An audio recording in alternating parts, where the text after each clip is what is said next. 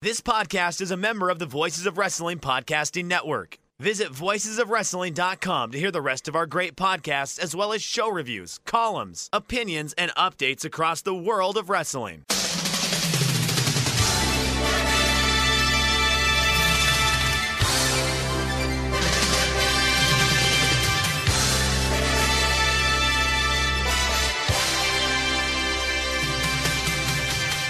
Hello everybody and welcome to the Super J Cast. I'm Joel Abraham, joined by Damon McDonald. Fully recovered Damon McDonald, I'm pleased to say.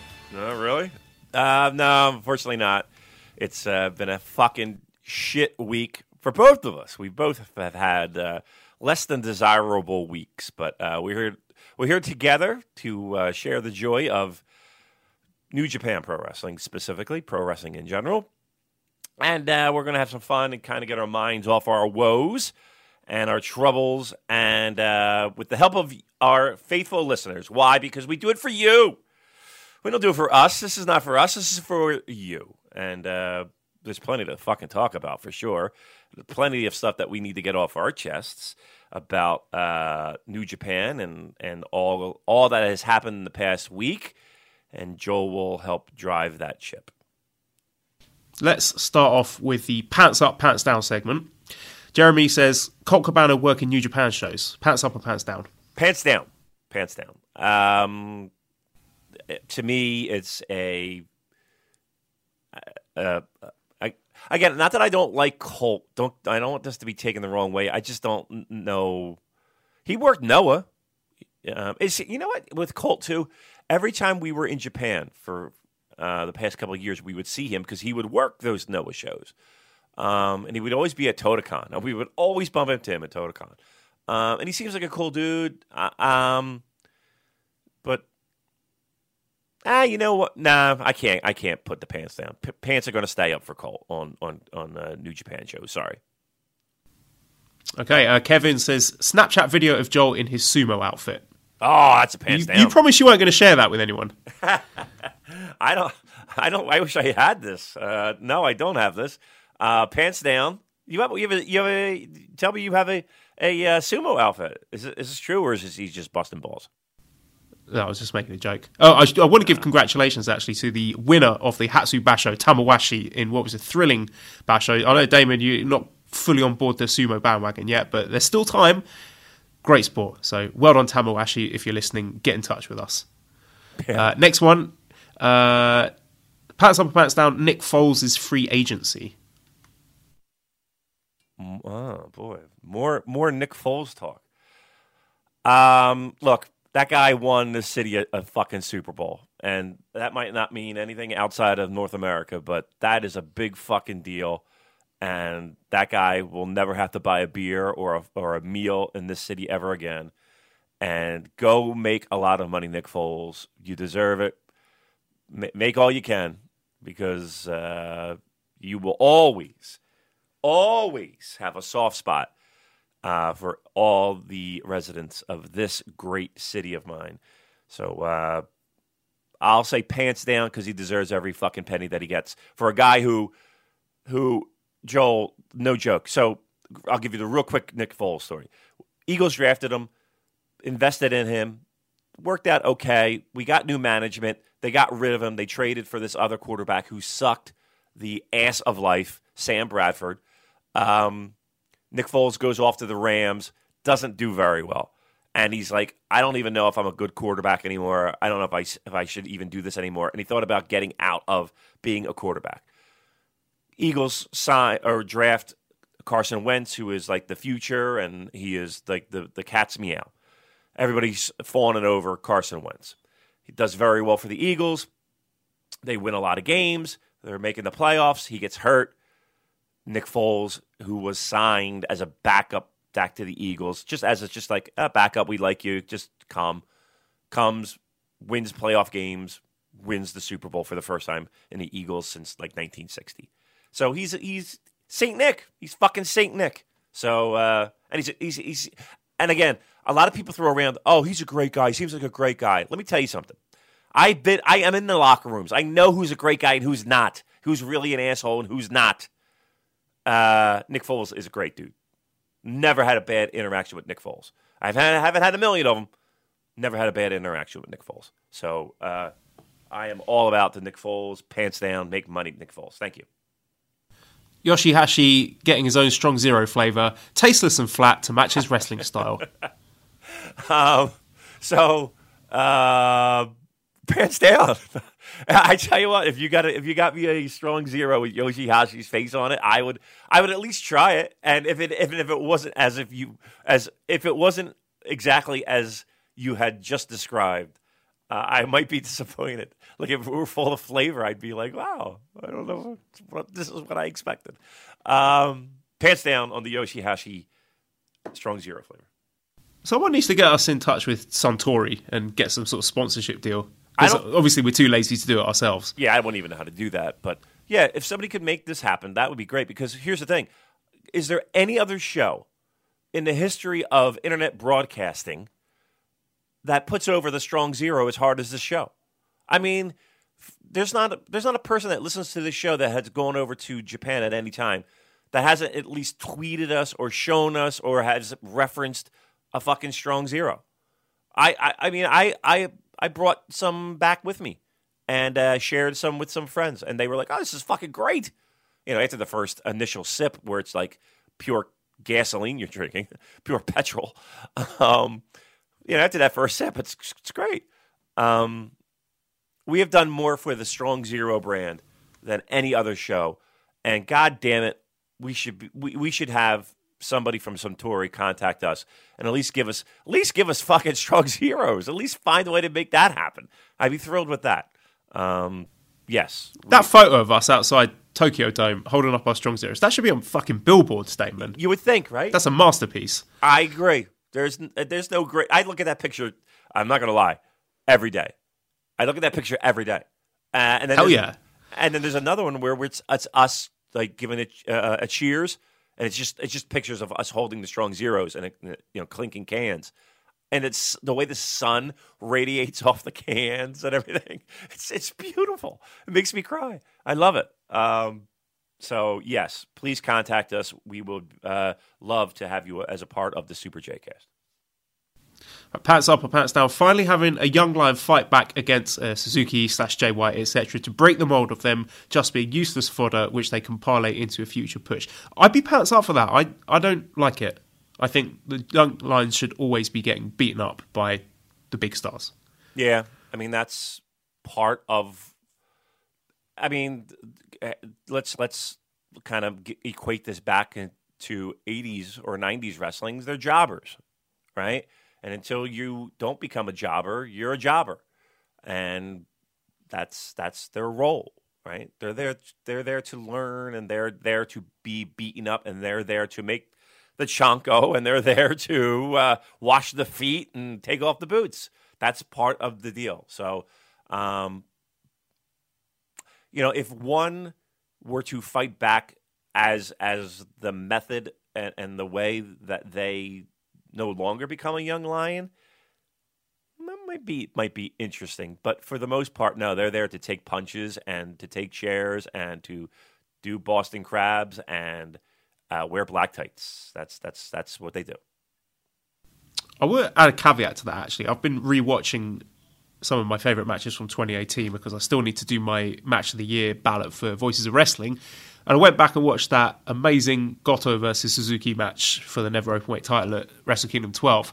And there's a moment there where all of the Suzuki-gun guys try to run in and spoil it, but then the Young Lions get their moment and they hold back the interfering Suzuki-gun guys, which I think that's about as much as I want from a heroic Young Lion interfering with something that the main roster guys are doing. I thought that was a nice moment.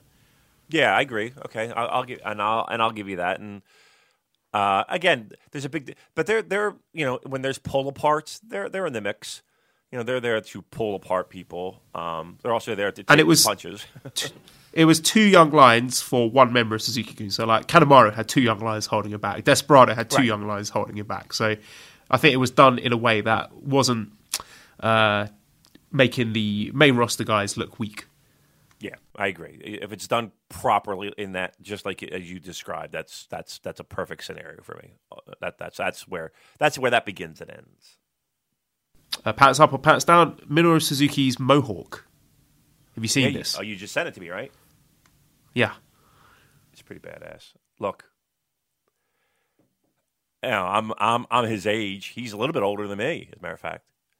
He looks so much cooler than me. You know what I mean? Like, he just looks like fucking... You know, there's something to be said about a guy in his 40s and 50s. Like, let's put it this way. I'll complete one thought here today, eventually, guys. Don't worry. Compare Chris Jericho and his try-hardness to Suzuki and his I am who I am. Like I think, to me, Suzuki and his I am who I am, shoulder shrug, fuck you, this is what it is 1,000 times cooler than a Chris Jericho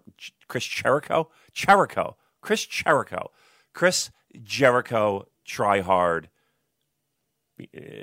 rock and roll guy, if you know what I'm saying, right? I think everyone would agree with that. Pants up or pants down. This is from Liam. Going to Taichi's birthday party at Loft 9 in Shibuya, which is open to the public at 4,000 yen for a ticket. Wow.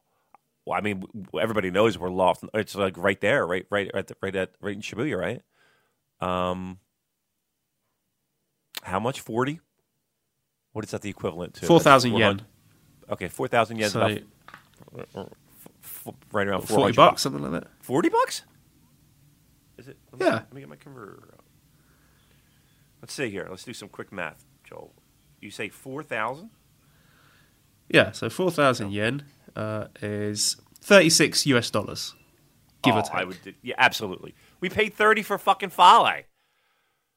Yeah, I would do that because you know it would be good. And I will say this. You know what else would be there? A lot of the young ladies would be there, right? They'd be good. I would do it. I would absolutely do it without hesitation, pants down. As a matter of fact, get me a fucking ticket and a plane ticket. I'll go right now. I'm in. Yes, that's what I want to hear. How long has it taken me? Like about 6 months, and I've converted you to being a Tai Chi fan. I don't know. Listen, I won't go so far as to say fan, but here's the thing. I'd rather go to a party than see him in the ring. Be quite truthful, because you know the party's gonna be great. Party's gonna be fucking great. I bet you'd be eating like sushi off of people. Like, he seems like that kind of guy. You know, like he's gonna go all out. You know how you have like the nude model and you're picking sushi off a. I'd want to see something. You doing a cartwheel at Taichi's birthday party. Oh, that would seem appropriate. Oh boy, I don't think anybody wants to see me do any type of cartwheel. Well, they do, but not until I lose a bet. So I don't think I. Oof. Again, we joke about this cartwheel shit. I ain't done a cartwheel in fucking years, and I guess that's the humor of it, to watch me fall on my face. But nah. See, I'm not a big party trick kind of guy. I'm not. I'll sit in a corner and drink, but I'm not gonna fucking do a cartwheel at a party. Keep that one in the locker for a special occasion. Yeah, New York. New York's gonna be fun. I'm already excited for the possibilities of what New York will bring. So maybe we'll think of something there. All right, one more pants down. I've got two more for you. Teak says Nick Jackson's hairline. Look, that thing's been waving goodbye for quite a couple of years. Listen, Shawn Michaels is their favorite. So just going to emulate them to the end. Look, there's nothing that what is he going to do about it? You know what I mean? Like, I hate that. Should he shave it? Should he just get rid of the hair? Yeah. I mean, that's... what are you going to do? You're just going to let your hair grow long and just to cover up the spots, and it's just... Everybody knows. It'll turn into like a Hogan thing. Yeah. I mean, that's a problem when your hair is your gimmick. You know what I mean? Like, when your hair is your gimmick, that goes bye-bye. You know, either you're getting plugs or you got to shave it. And don't get plugs because they just look like shit. I don't know. I mean, you know what I mean? Like, speaking of, you were talking about U2 earlier. I mean, Bono is a perfect example. This fucking guy's got plugs, and it's so obvious. They're just like, I don't know. Yeah, own it. Yeah, but you know what? If you're Bono, how do you own it? How do you be bald Bono? Well, I don't know. I don't know. But yes, pants are not down. Pants are up because, yeah, you got to own it and just do it. And it's going to hurt for a couple weeks. Not going to lie. It's going to hurt for a couple weeks. But just do it and be suck it up. Put on your big boy pants and shave that fucking head. And it will help us as viewers tell them apart during a match, which, when they're flying around at 100 miles an hour, as they do, it's quite difficult. So there's an added bonus, Nick, if you're listening. You can't tell them apart?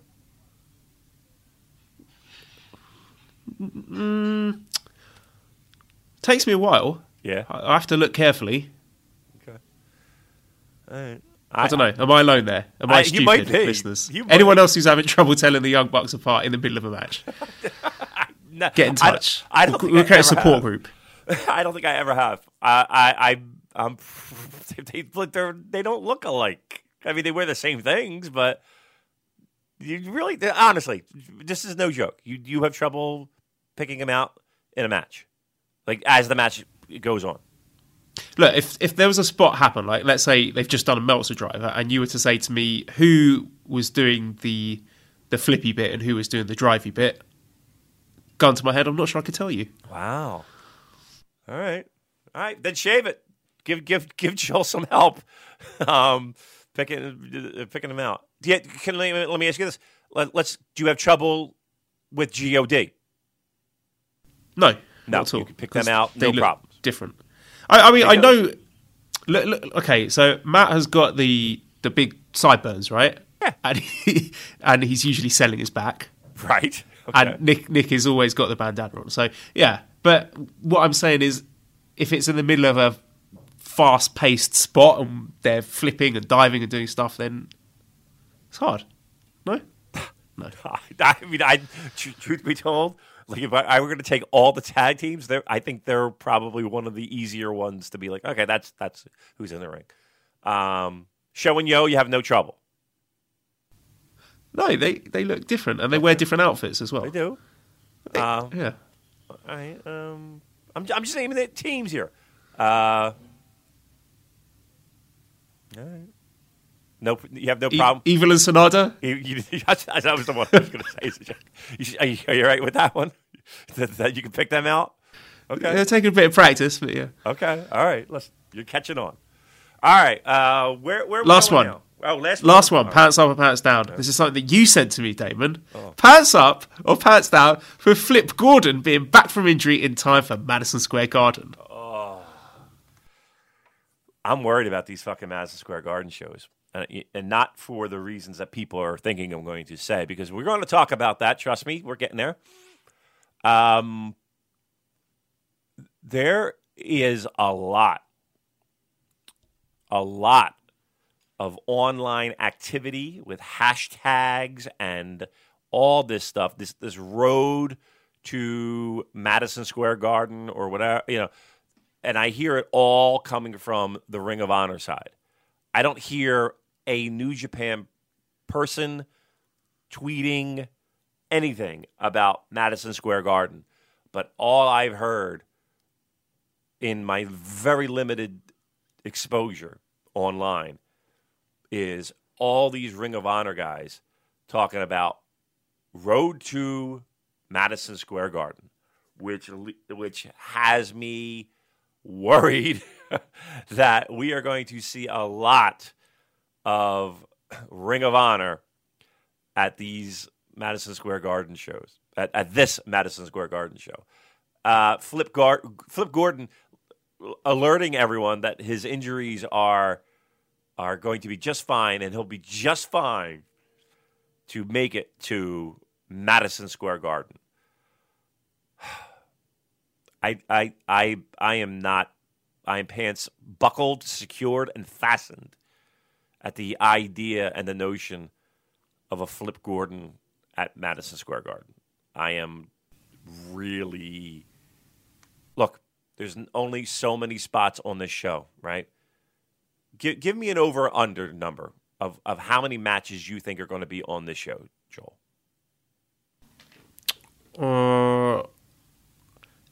Eight. Eight was a good solid number I had in my mind as well. That was a number I had in my mind. Now, it might be 9, it might be 7, who knows? But 8 is a good solid number. How long do you think this show's going? It's not going to go too long, because again, this is Madison Square Garden, and we're talking about unions and shit. And if it goes past a certain time, the concession people, they all have to get paid overtime, and that is your costs go through the roof at that point. Like a union person on overtime, you don't want that. So you figure 7 o'clock. It says on the tickets a 7 o'clock start. You figure they're done by 11, and I'm thinking closer to 10:30. So I'm thinking like 3 hours. 3 hours. What was the question originally? Over under on number of matches. Eight matches. How many of those you think are going to be tags? But I guess my point being is this: there's only going to be so many spots. Like there's going to be disappointment for this Madison Square Garden show. I get a strange feeling people are going to be disappointed with this because Ring of Honor is going to want to have their people on there. New Japan is going to want to have people on there. There's only so many. I mean, what? How many people can we squeeze on? Are we going to have like a Wrestle Rock Rumble at Madison Square Garden? A Battle Royale? Yeah, I was going to suggest that. I mean, right? Are we going to have a never six-man schmaz to fit people on a show? If they do that, I'm going to be truthful, and I would be okay with that. If they treat this as, okay, matches after intermission are singles matches that are important matches that people are excited for. Will they do that? Right now, I'm 50-50. I got to be truthful. I'm 50-50. You would think that they would. You would think that main event would be banging. I don't know. I don't know at this point. So, again, we know that there's going to be Ring of Honor involvement, and we knew that from the jump. How much? I don't know. But if we kept it, a lot of these people on the undercard, that would be ideal. But we're going to get a Ring of Honor heavyweight title match somewhere on this show, right? We know we're getting that. Are we getting Ring of Honor Tag Team Championship defended on this show? Are we getting that too? All right, so there's 2 out of your 8. We got 6 matches. What are we doing? How? And if you figure you want do you want an intercontinental title defense? Do you want a heavyweight title defense? Like what titles are being defended here? We're all hoping it's a heavyweight title defense, but there's no guaranteed fucking tease for this. I don't know. I'm a little bit worried, and especially with all the stuff that happened just this past week. With Sakura Genesis off the table, I think it's a fair assumption that the winner of the New Japan Cup will have to get their title shot at some point. And if there's no Sakura Genesis, then surely it's got to be at MSG. Okay. I mean, that's logic for you. And I would say that that's an accurate statement. I'm worried that you got 10 pounds of shit and you're trying to shove it into a 5-pound bag. And again, it's just all the noise I hear about Madison Square Garden is coming from the Ring of Honor side, and I don't hear shit all from it from a New Japan perspective, and that does have me a little bit concerned because I don't want a lot of. I know when I bought the ticket as we opened the show with it. We bought the tickets. We knew what we were getting ourselves into. no one, I can't say no one, but I think it's a safe statement that the majority of people that bought tickets, look, let's be truthful, the majority of the people that bought tickets were under the assumption that Kenny Omega, Young Bucks, and Cody were going to be involved in the show, right? I think that's a safe statement. So then the next tier would be they want to people who want to see a legitimate. I've never been to Japan. I don't think I'm going to make it to Japan. So here's my opportunity to catch New Japan Pro Wrestling in the United States at the world's most famous arena. Now these people are a little bit skeptical, and then there's the tier of, oh, well, I'm here for WrestleMania weekend, and I might as well just see as much wrestling as I can. And then underneath that are Ring of Honor fans who are going specifically to see Ring of Honor talent, right? I'm worried, and I think everybody else is too. Don't be worried by the lack of New Japan announcements, because they always play it like that. They keep the cards very close to their chest because they don't want to announce things until they've got the full card confirmed and everything in place, as we're going to discuss later on. So I don't think you can read too much into that. And I don't know about you, but the only reason I've flown over to New York is to hang out with you again, of course, and to find out, along with yourself and Eric, why exactly Johnny Gargano is so violent. So whatever happens at MSG is just a bonus. So we'll probably be too drunk to care at that point. So let's just enjoy it. I don't know. I'm optimistic. I don't think that they're going to run a huge venue like that and not try and put their best foot forward. They'll figure it out somehow. I have faith. I have faith, and yes, I think I agree with all the statements that you said in regards to a New Japan side of things and not hearing a lot of buzz about Madison Square Garden. I understand. Again, I'm seeing a lot of Ring of Honor stuff, and I don't. And I guess the icing on the cake is Flip Gordon saying that. Apparently, he'll be at these shows. But here's a you want a positive? Because again, that's what we're all about here, bringing the positivity. Oh, my wife just walked in with delicious treats. Right, thank you, dear. Very nice. What have we got, David? I have a monster because I need my energy because I have none and. Not your cat, monster. No, not... Oh, look at you with the cat... No. And a delicious non-diet helping, but still, because I'm sick, I deserve it. A cheese Danish.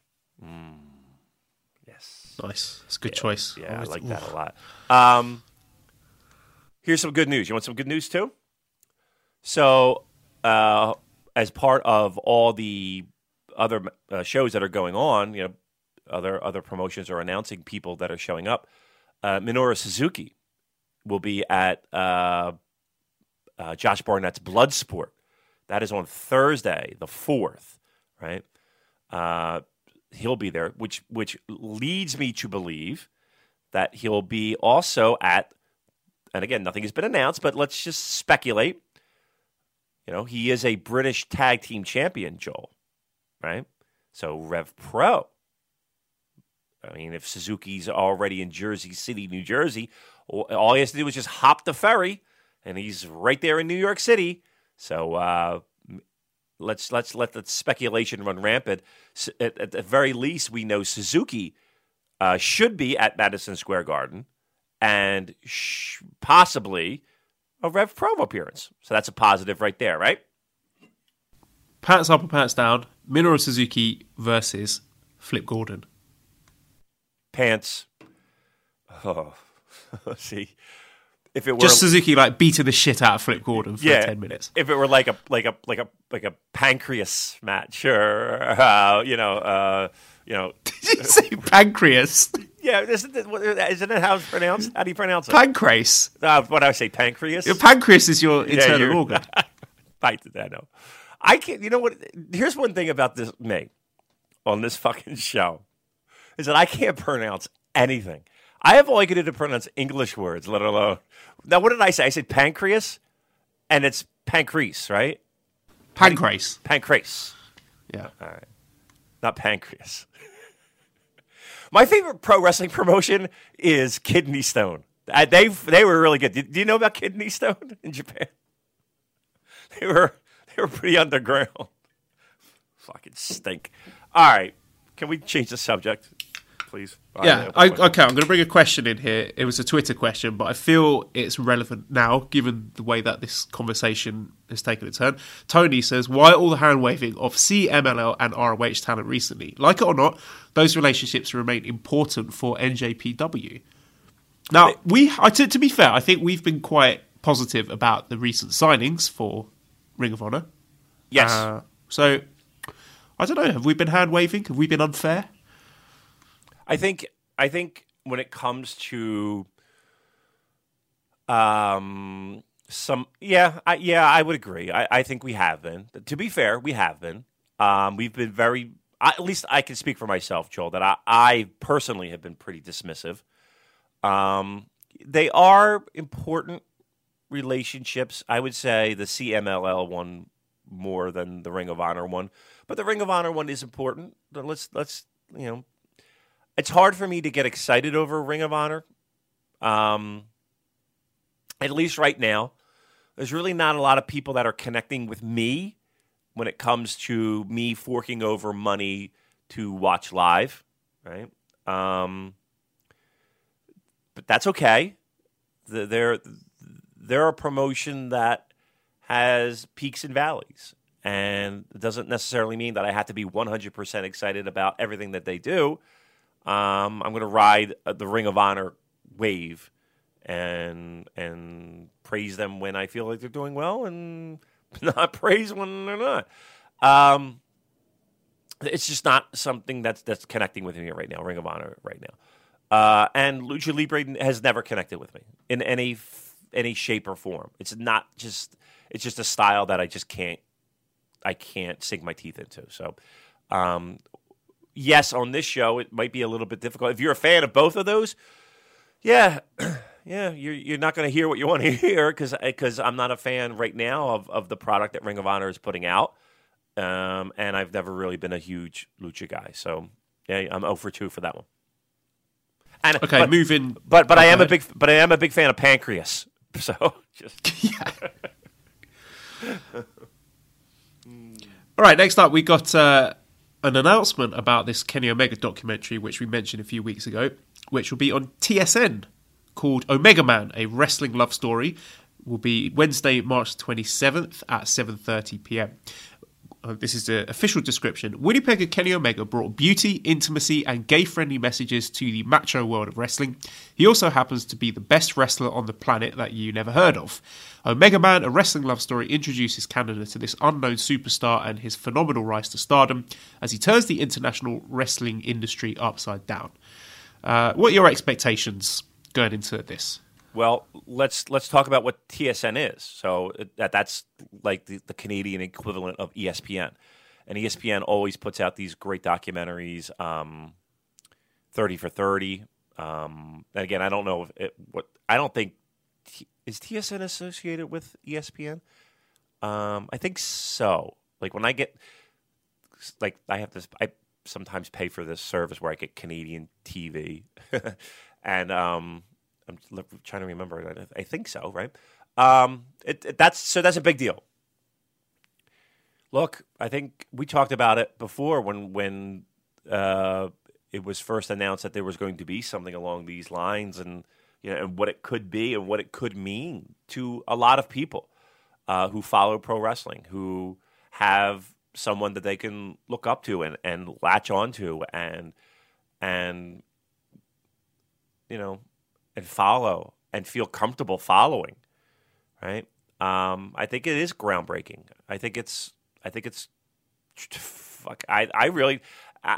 I'm not even just saying this just to be like, oh, let's play it safe, Joel, and let's make sure we put over this because that's what people do now. You know, that's not it. It really isn't. I can't imagine being, going to wrestling shows in the 80s and 90s. And like if you're a fan of pro wrestling and you happen to fall into one of those demographics that, you know, was, I mean, just the verbal abuse that you had to put up with, and just the uncomfortability of just everything around you, and the whole business being centered around, just like was described, as macho, and it's just like, oh, like how can you be? And I'm sure it's still a problem today. Yeah, I mean, I would love to hear from listeners, but I'm not deluded enough to say that yes, wrestling at all levels is a safe space for everybody, because I'm sure it isn't. I'm sure there is a lot of situations where certain wrestling fans are going to feel uncomfortable going to shows. Absolutely, but it is, dare I say, night and day. I'm not saying that it's completely solved and it's completely, that element is completely eliminated by any stretch. But it's, I mean, you watch some of these, house shows, these WWFE house shows, or even like NWA shows, and like you're just like how did it get like how? Oof. Yeah, it's embarrassing. Like, that's what helps give pro wrestling a bad name. So anywho, I think it's fantastic, and I can't wait to see it. I just hope it delivers, because it does have an opportunity to. And that's not to say that Kenny Omega should do anything that he's not comfortable doing, but I hope it is. I hope it opens eyes. I hope it opens ears, and I hope it does. Here's what I really hope it does, more than anything else. I hope it does exactly what Kenny Omega wants it to do. You know what I mean? Like I whatever message, even if there isn't a message, but if there is a message, that it is delivered the way that Kenny would want it to be delivered. That's the only thing that I ask, and it sounds like, from all the people involved, that this is going to be something remarkable and special. So, fingers crossed. I think it's a great thing, and maybe this is something where we see more of this in. And I think let's give credit to a certain degree. And again, we're talking about pockets of people who, when they wake up in the morning, have to deal and cope with a lot of different things. Whether it's, people's reactions to who they want to be, or, when they wake up and it's like, their mental state, right? The documentary that they did on, oh my God, why am I having I can't think of the guys who's at the NXT announcer. We did New Japan. Mauro Ranallo. Yeah. I think that was one of the first ones where it was like, more than just, oh, he was a hard wrestler and led a hard life, and this is his story. This is a little bit more than that. And I think more of these type of things, where you're exposed to people that you look up to and you think are doing a great job, but that, struggle with the issues that he does, it's eye-opening. And if this is an opportunity for Kenny to expose people to a different way of thinking, and a different way of thought, and a different way of treating people, and a different way of looking at pro wrestling, then I'm all 100% for it. So I'm excited for it. I can't wait. This is more in line with what myself and I think a lot of other people had in mind when Kenny Omega's talking about change the world and things like that. So I hope he's given the creative freedom to express himself and, like you say, get his message across. But that said, right, am I totally out of line? Am I being unreasonable for wanting this documentary to come out and say, this storyline with me, Kenny Omega, and Kota Ibushi is supposed to be us as lovers. What I don't want, and again, tell me if I'm out of line here, I don't want something wishy-washy like, oh, it's open to interpretation. It's whatever you want it to be. If you see them as friends, they're friends. If you see them as lovers, they're lovers. Like, I want it to be clear, black and white. Yes, this story with Omega and Ibushi is a gay love story. Now, am I out of line for wanting that to be made clear? No, because that's kind of like what I was alluding to, in a sense of that's where I think the importance of the story is. If in fact that is true, if it's not, then it's not. You know, what are you going to do? I don't want him to make up something. But if it's true and he's comfortable in discussing that and comfortable in having that be the focal point of the documentary, I think that is where the biggest gains would occur, right? And I think that's where the biggest positive steps would occur.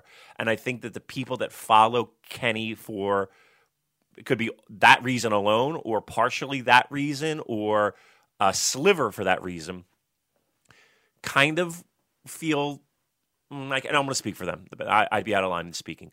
But I think that's where you're going to get the biggest positive gains, right? I don't want it to be, it's open for interpretation and you could have it any... Yeah, it's a technical term for that, queer baiting, when you are sort of alluding to a gay situation but never actually delivering upon it. I'm so out of my league. You know what I mean? Like I can't speak for what makes like an entire community feel threatened or not threatened or whatever. I can only use my dumb logic, right, which might not always be the right answer to, you know. So I can't speak. Okay, I've looked it up. Queer bait. This is Wikipedia. Queer baiting is a practice of hinting at, but then not actually depicting, a same-sex romantic relationship between characters in a work of fiction, mainly in film or television. The potential romance may be ignored, explicitly rejected, or made fun of. Now, Is it totally unreasonable for me to say, by that definition, that the Golden Lovers stuff in New Japan, at least, has bordered on queer baiting? Yeah, you know what? I had heard that term before, and it was used to describe Suede, the band, because Brett Anderson, said he wasn't, but there's a lot of imagery and a lot of the way that they presented themselves as a band. You would think that you could make the conclusion, and some of the things that they say in their lyrics, and So they were accused of that back by Enemy and Q and all those magazines.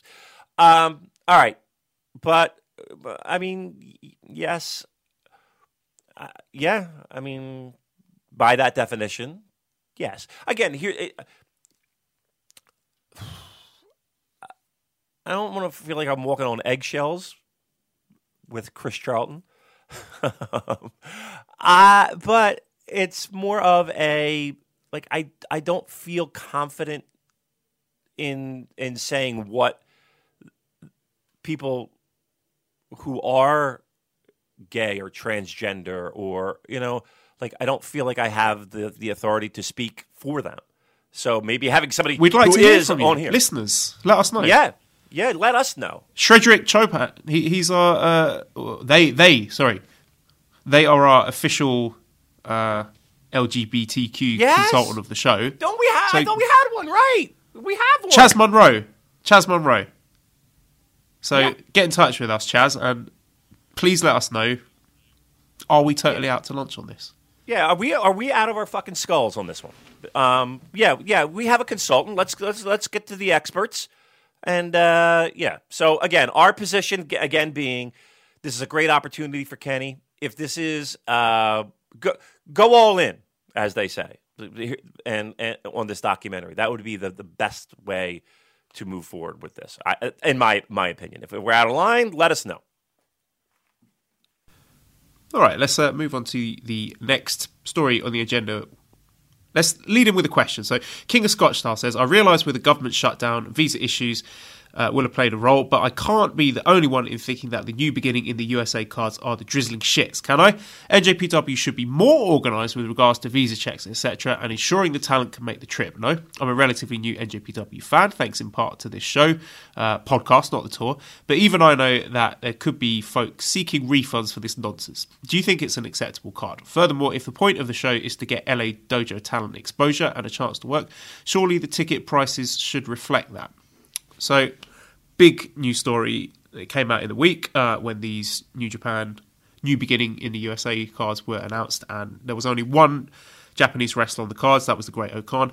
And a lot of people were understandably disappointed and angry because they were expecting people like Yuji Nagata, Tomohiro Ishii, Hiroki Goto, who were not on the cards. And then New Japan made a public statement a few hours later and said that basically it was out of their hands. They tried their best, but because of the US government shutdown, they simply weren't able to get visas for all those Japanese wrestlers to come and make it over there.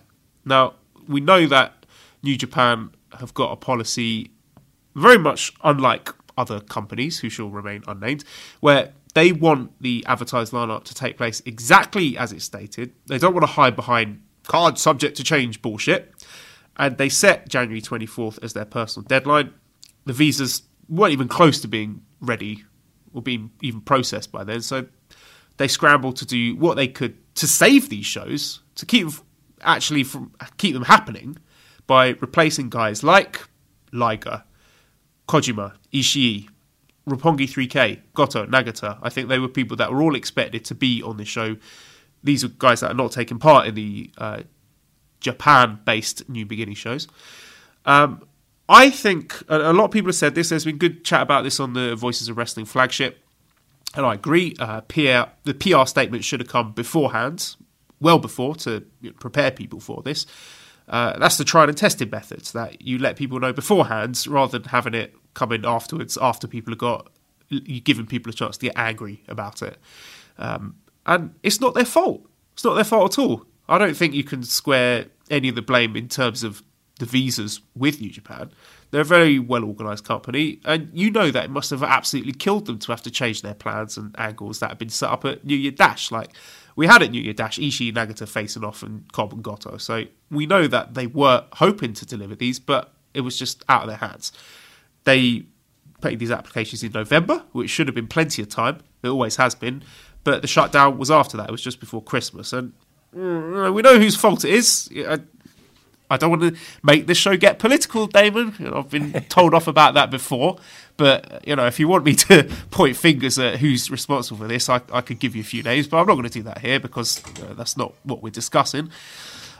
There is an argument for not buying tickets blind, that you should wait until the cards are announced before you make a purchase. But to me, at this point, that's kind of redundant, because if you do sit on your hands and wait for things to be announced, there's a very real chance that it's going to sell out before you've got a chance to buy it. And by the time that card's announced, there might be no good tickets left, or there might just be no tickets left. And it's too late for that. So it's all well and good scolding people saying, oh, well, you should wait until the card's announced. But, that the horse has bolted. That ship has sailed, We are moved past that, and we're in an era now where when a show's announced, you have to guess. You have to make an assumption. Think, okay, well, what's the venue? What's the capacity? What's the timing of this show? Who is likely to be on this card? What have they delivered in the past? What am I reasonably likely to expect? There's some shows like a Wrestle Kingdom or a Dominion or whatever where you happily buy tickets in advance without having a card announced because you know that you're going to get a good show. But for these, to be honest, I think the level of the shows was pretty clearly messaged. They said that the quote was talent not on the Japan shows in terms of the venue sizes, the face-offs we got in New Year Dash. We know what we were going to expect here. And I don't think the cards that they've announced are that far off what was hinted at. And I think people calling for cancellations and refunds, I can't agree with that at all. I think that's not an appropriate response to this. So obviously this was not their fault, but maybe people will lose trust, which might not be the worst thing in the world, because maybe in future then New Japan will have to work harder to announce their cards earlier, and there will be a bit of the buyer beware situation, and we might move towards a state where you do have a chance to wait and see what the card is before you buy tickets. What are your thoughts? Well, I think you touched on a lot of the thoughts and feelings that a lot of people had. Let's go down the timeline. We got wind that there was not going to be any Japanese talent, minus Juan, who's on excursion, probably about an hour, maybe, but 2 hours beforehand, right? About 2 hours before the shows were released, we got word. So there, in no way, shape, or form, and I've seen opinions and thoughts and comments ranging from everything from, oh, New Japan is just covering their ass. Somebody forgot to file the fucking paperwork, which is just mind-blowingly ridiculous. But okay, believe it what you want to believe. All the way down to, you know, New Japan has no blame in this, and you know, buyer beware. And I kind of fall somewhere in the middle, in the sense of, one, you're right. In this day and age, you have to take everything into consideration. Okay, New Japan is announcing a show. Where? Okay, it's here. When do tickets go on sale? Great. How many seats are there? What is the anticipated buzz for this show?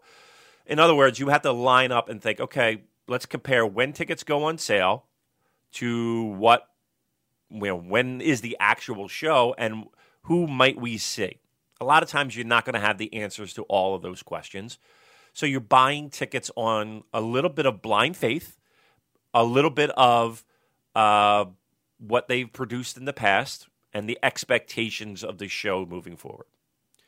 Look, I don't think anybody expected a government shutdown, and whether you believe it's one party that's the cause or the other party that's the cause or a combination of both, that's neither here nor there. The end result is it was federal employees weren't being paid and governments were shut down and things were slowed down to a crawl in a lot of different departments. And again, everybody all of a sudden became experts in working visas and how long it takes. And I saw people 150 days thrown around like they're experts. Stop it. It's different. And here's the thing. It's not just New Japan Pro Wrestling applying for visas. There's a million other people applying for visas. No one expected this to occur. And New Japan tried to salvage what was a situation that they did not expect, and nor did they want. In no way, shape, or form were these the cards that they originally went into, saying, okay, we're going to go with these. They scrambled. They got talent. They put together a show. This is part of the danger of buying tickets in advance and not knowing a show. But that's the nature of what pro wrestling is to a very large extent. You're buying a ticket to a brand. The problem is that people feel like they bought tickets to a brand and they couldn't deliver on the brand. In no way, shape, or form does this feel like a New Japan Pro Wrestling show. Let's be truthful, right? And I know that there is talent there that works for New Japan Pro Wrestling and are on the shows, but we all know what we mean by that. Let's not, fucking mince words. And let's not, we know what we mean by we were expecting a New Japan Pro Wrestling show. Okay. That being said, look, I know that you don't agree with it, Joel, but I don't necessarily have that big of a hand wave to people who might be interested in a refund, right? A cancellation of the show, I don't know if we want to go to that extreme, but for people who are wanting refunds, I think they have a valid argument. I really do. And I think New Japan should be accommodating to those people who want a refund. Let's not hide behind cards subject to change, because that's horseshit. That is a horseshit excuse. Things happen, but if somebody paid $100 for a ringside ticket, for a New Japan Pro Wrestling show, I think they have a valid complaint to say, hey, I'm not going to go to this show, and I feel like I'm not getting what the marquee is advertising. I feel like a refund might be in order. I don't think that that's a stretch. I gotta. What do you think? So, just pick you up on that. What do you think was clearly advertised that has not been delivered here? A New Japan Pro Wrestling show, right? This would be, to me, this would.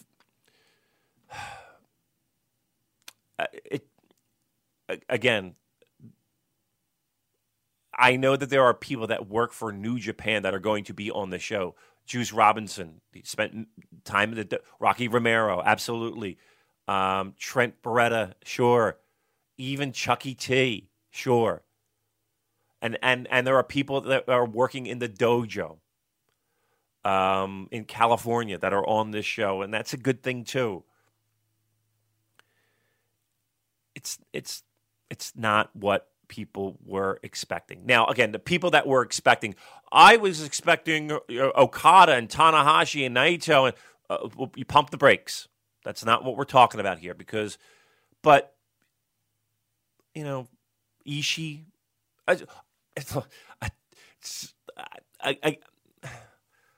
You got a Ring of Honor show. You got this is what this is. This is a Ring of Honor show. That are going to be performing in a ring with a New Japan Pro Wrestling apron. That's what this is, right? We can admit that. That's okay. That's okay. And I don't think people who bought tickets. Let's put it this way: if they did announce this show, if they had announced this show with this lineup, do you even think they would get the tickets that they got sold right now? No, I think they would have done fewer numbers. I think people made assumptions about what was going to be on the show. And again, based on stuff that was not unreasonable assumptions, like I said, stuff that was hinted at in New Year Dash. And then the New Beginning Japan cards came out, and it made sense to look at those cards and think, okay, well, this guy's not in it, this guy's not in it, this guy's not in it. I think they're going to be at these USA shows, so I'm going to buy a ticket to the USA shows. But that was even before, like, those tickets. And here's another thing too: they knew about this Nashville show. They knew about the visa problems before, and then they put tickets on sale. You know what I mean? Like this visa thing didn't just pop up yesterday. They kind of had a clue that this visa situation was going to be a problem. Okay, so you're saying that they should have told people well in advance, as soon as that the visa things was starting to become an issue, that, hey, there's a chance because of these visa issues that we're not going to get any Japanese guys on the card. Maybe not for all the shows, but again, they were caught between a rock and a hard place with that Nashville show. But they put the tickets on sale, last week, maybe a week and a half ago? And we were still in the midst of this shutdown shit, right, that was impacting all the visas. Right? And again, at the very basic core crux of it, if I buy a ticket, and again, I don't know who's going to be there, but I don't think anybody who bought a ticket for these shows went into it thinking that this was going to be the lineup. And if this were the announced lineup, if they went, okay, this is the lineup. This is going to be headlined by Juice and Trent for the U.S. title, which is going to be a great match. And here's the thing too. I think a lot of these shows will be really good, because I think everybody's going to go in there with a chip on their shoulder and be like, "Well, fuck you, I'm going to prove something," and they're going to work their asses off. And I think everybody on that show are good workers, right? So I really feel like these are going to be underrated shows. That's not the point here. The point here is they bought these tickets, and if they knew that this was the lineup, I don't think half of these people would be going. I already know people that aren't going. They're just like, I'm not going to this, right? I think that's a fair thing. I don't think anybody was sitting here thinking they were going to get Okada Tanahashi at the Grady Cole fucking center, right? I don't think anybody was, but there was some expectation of, give me something, and again. It's not New Japan's fault, per se, that the visas didn't go through. But it is what it is. I don't think... And a lot of people made plans for long journeys. Yes. And I do feel sorry for people who've booked flights or hotels and things like that, and you know it's too late to back out of that. They got nothing. They I don't want to disrespect the people that work in New Japan, and me saying, well, this doesn't feel like a new... But to me, this is, you know, these people are... They want 1, 2, 3 people that they don't see all the time. I mean... Okay, so it's out of their hands. What should the company have done, or what should they do now to make this right? Well... Again, I sort of agree in the sense of you saying that they should have announced that, hey, there's problems before the show was announced. That probably would have avoided a lot of the pushback that they did receive.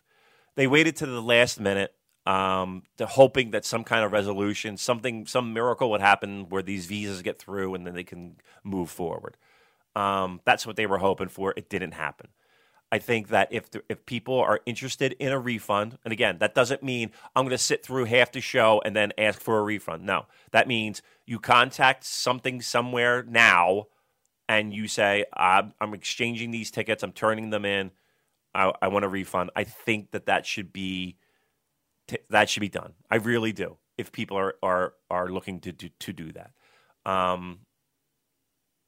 think that's what should be done. All right, yeah, you make a good point. Very convincing. I'm coming around to your way of thinking. Maybe they could give them some free merchandise or something.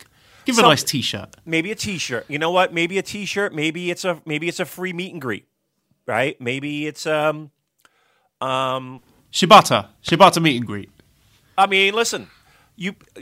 I'll go so far. Well, Shibata's going to these shows, right? So you've got a ticket.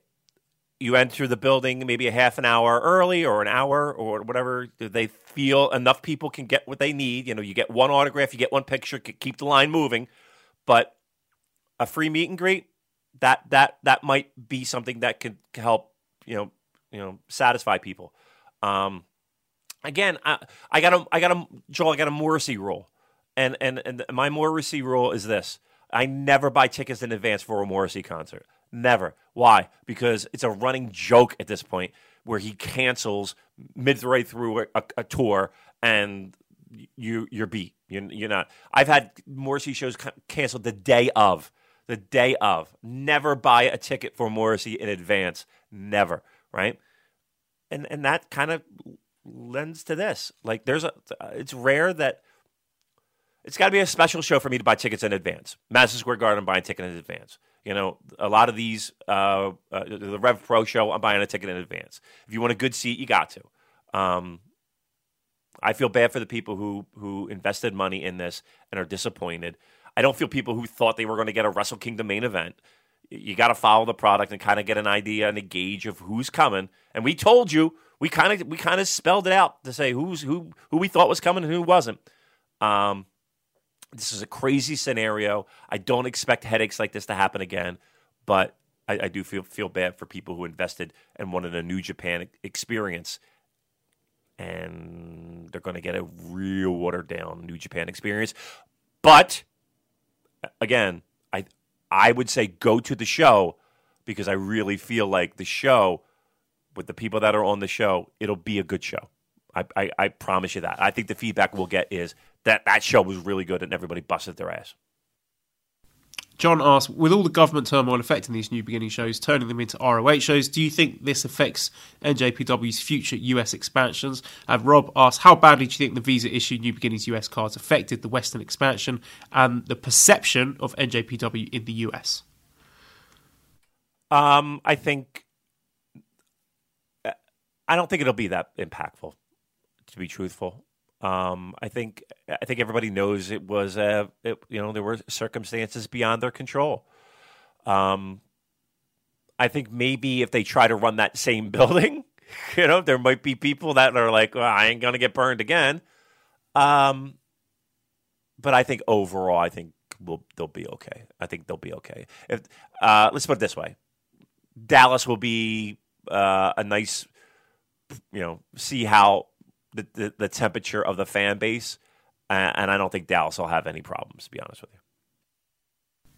Okay, Tim says, if NJPW was here last year and focused on expansion, why in the world did they not get longer visas? Do you think going forward they'll do that because of what they just went through? Now, I know this is the thing that you mentioned about everyone being a visa expert, but do you have any working knowledge of visas and about getting longer visas or multiple entry visas or whatever? Okay, so I have a friend who lives in Australia, and she has been trying to get a visa to move to the States because her, who has become out, who was our friend. They've become very close and friendly. She's been applying, and there's only a certain amount of people that can get. And I don't even know if it's the same thing, or I'm sure there's different levels of working visas. I don't know. Here's what I do know. Like, I know she's a very important person. I don't know how we became friends with her. She's that important. Like, I have important friends that I don't like. Why are you friends with me? I'm a fucking nobody. She's had difficulties. Bands have had to cancel tours because of visa issues. I don't know. I'm not an expert. I really don't. Literally, this is the first time I've actually had to Google visas in the U.S. You know what I mean? It's a pro wrestling company. And I know that this might shock people, but they really do look to cut corners, and they don't really, they're not really that spend the, they're not throwing money out the window. Every penny is accounted for. So maybe in the future they do go for the ones that last longer. I don't know who has them. I don't know who doesn't. I don't know when they expire. But I think this is a lesson learned for the company, and I think they'll learn from their mistakes and moving forward. Now, here's an interesting one. Two questions, actually. I'm going to put these together. Brian says, regarding the existing visa issue now, do you think it will affect Kushida's planned US venture, or US company applying visas will be less of a hassle than an overseas company applying visas for overseas talent? And Kick Russia 99 says, for Conspiracy Damon, do you think Vince told Linda to use her connections to make it hard on New Japan to get those visas? No, I don't think the words New Japan Pro Wrestling have ever come out of Vince's mouth directed to Linda McMahon. But going to the Kushida thing, if it was Kushida, like if they needed him within the time period this shutdown was happening, do you think, they would have been able to pull a few strings and get him in on time? On the record, I doubt it. On the record, I'm sure crazier things have occurred, right? I would find it fucking amazing that Kushida would be at a sliver of anything going on in U.S. politics, right? Just with everything that's going on in the world, that somehow Kushida is somehow in the mix of the U.S. political landscape, and a favor being turned in to have Kushida show up in Brooklyn. Oh, fucking what a world we live in. I hope not. I doubt it. I mean, who knows, though? This world is a crazy world we live in. Well, let's preview some of these cards then, because we've got a lot of shows next week. Starting on Monday at Caracan Hall, we've got Road to the New Beginning. And let's just have a flick through this card and see if there's anything that stands out. The main event of that, it's a no-time limit elimination match between LIJ team of Shingo, Takagi, Bushi, Sanada, Evil, and Naito against El Desperado, Kanemaru, Taichi, ZSJ, and Suzuki. That should be fun. Oh, man, I'm letting that sink in. That should be fun. We've said it 1,000 times, but LIJ has those multi-man tags down to a science. So, that should be a nice, fun, intense. That might be a must-watch. That might be put in the must-watch list. That's for sure. I always like the added caveat of the elimination feature of the 10-man tag. Me too. That should be good. That's on the must-watch bucket list. Go ahead. Tuesday, again, Caracan Hall. We have got... let's see what's jumping off the page. Oh, the main event. special singles match, Hiroshi Tanahashi against Kushida. It's a goodbye match. Speaking of Kushida, that'll be emotional, right? I bet you that'll be. Again, we talked about this on the show either last week or the week before. How a lot of people, this is their first one. This is their first doctor, right? This is their first goodbye to the doctor. So this will be full of emotion. I think the match will be great too, and I'm sure there'll be a tear or two shed.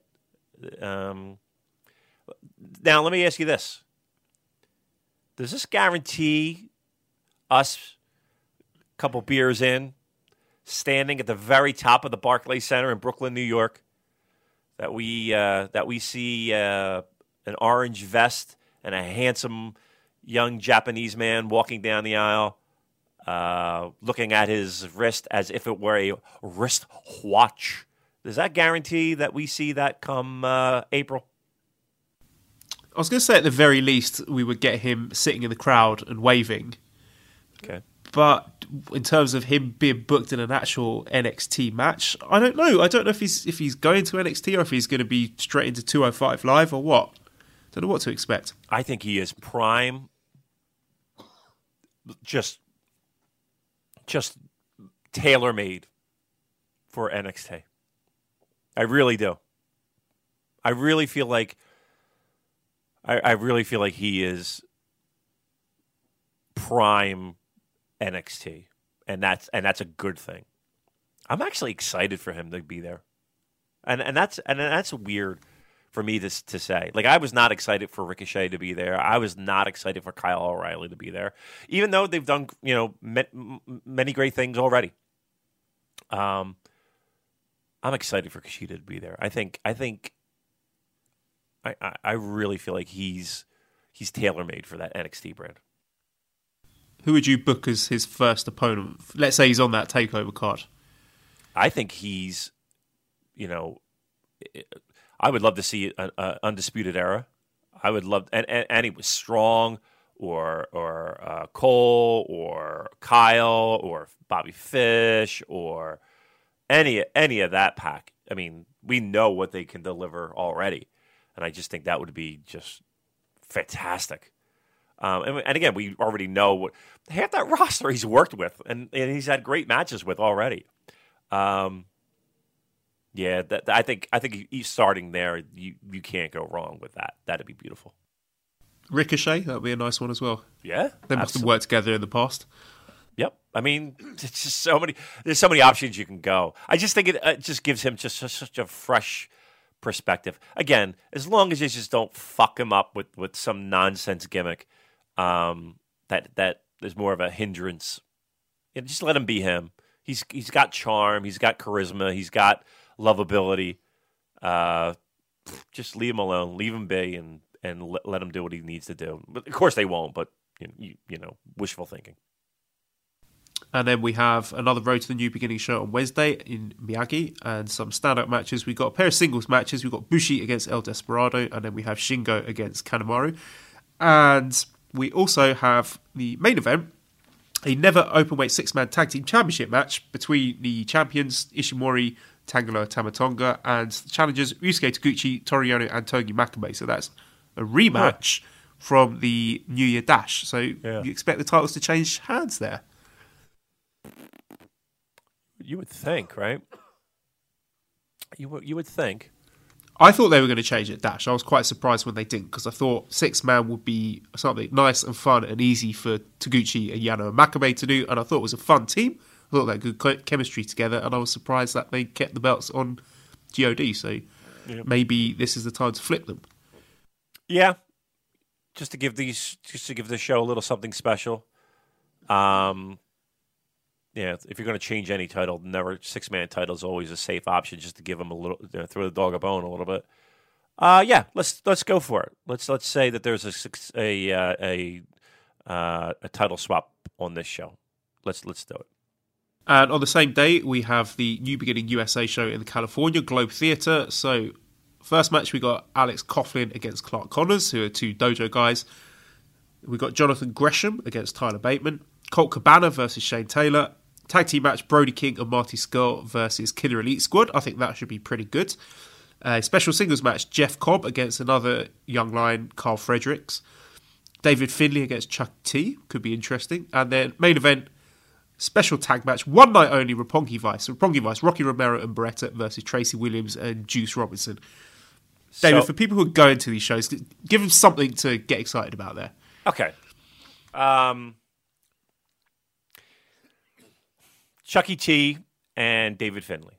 I think that'll be a good match, and they're going to give them time, and they're going to give them a spotlight on a show that you don't, you wouldn't expect them to have on a show in Japan, right?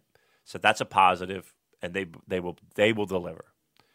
Here's another positive: what you're seeing, and again, you will be some of the first to see, are some of these young lions at the LA dojo getting a nice little taste of in-ring action. And I think that's an important thing. And you will see the growth, the beginning steps of that growth for a lot of those people in the LA dojo. Look, these shows are not what you wanted. I understand that. But I'm gonna ask of you this.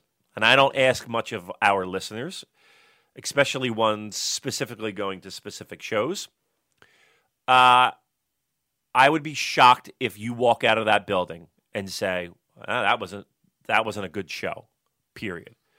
Now, you might be going into that building saying, this is not what I bought a ticket for. This is not what I expected. I think by the time you leave, you're going to be like, they worked their fucking asses off, and they went out and put on a really good show.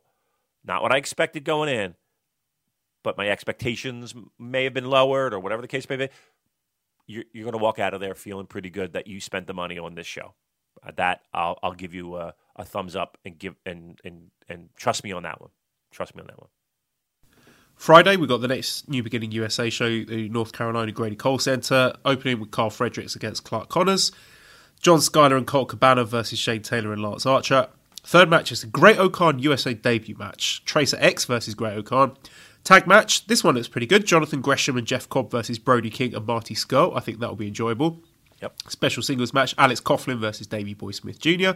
Tag match, Tracy Williams and David Finlay versus Rocky Romero and Chucky T. And the main event, IWGP US Heavyweight Championship, Juice Robinson versus Beretta. I think that'll be a very tasty main event. Any chance that title changes hands? They might throw somebody a fucking bone. I'll say no.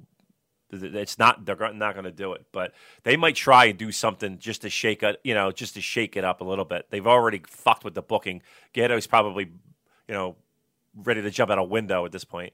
And the fact that, again, one night only, the return of Roppongi, they're that's not something that they do. That's not something that they want to do. You know what I mean? Like, that just goes against the grain, and it's just like, fuck it, we got to do something. There's another example. That main event's going to deliver. And here's the thing, you were going to get that main event anyway.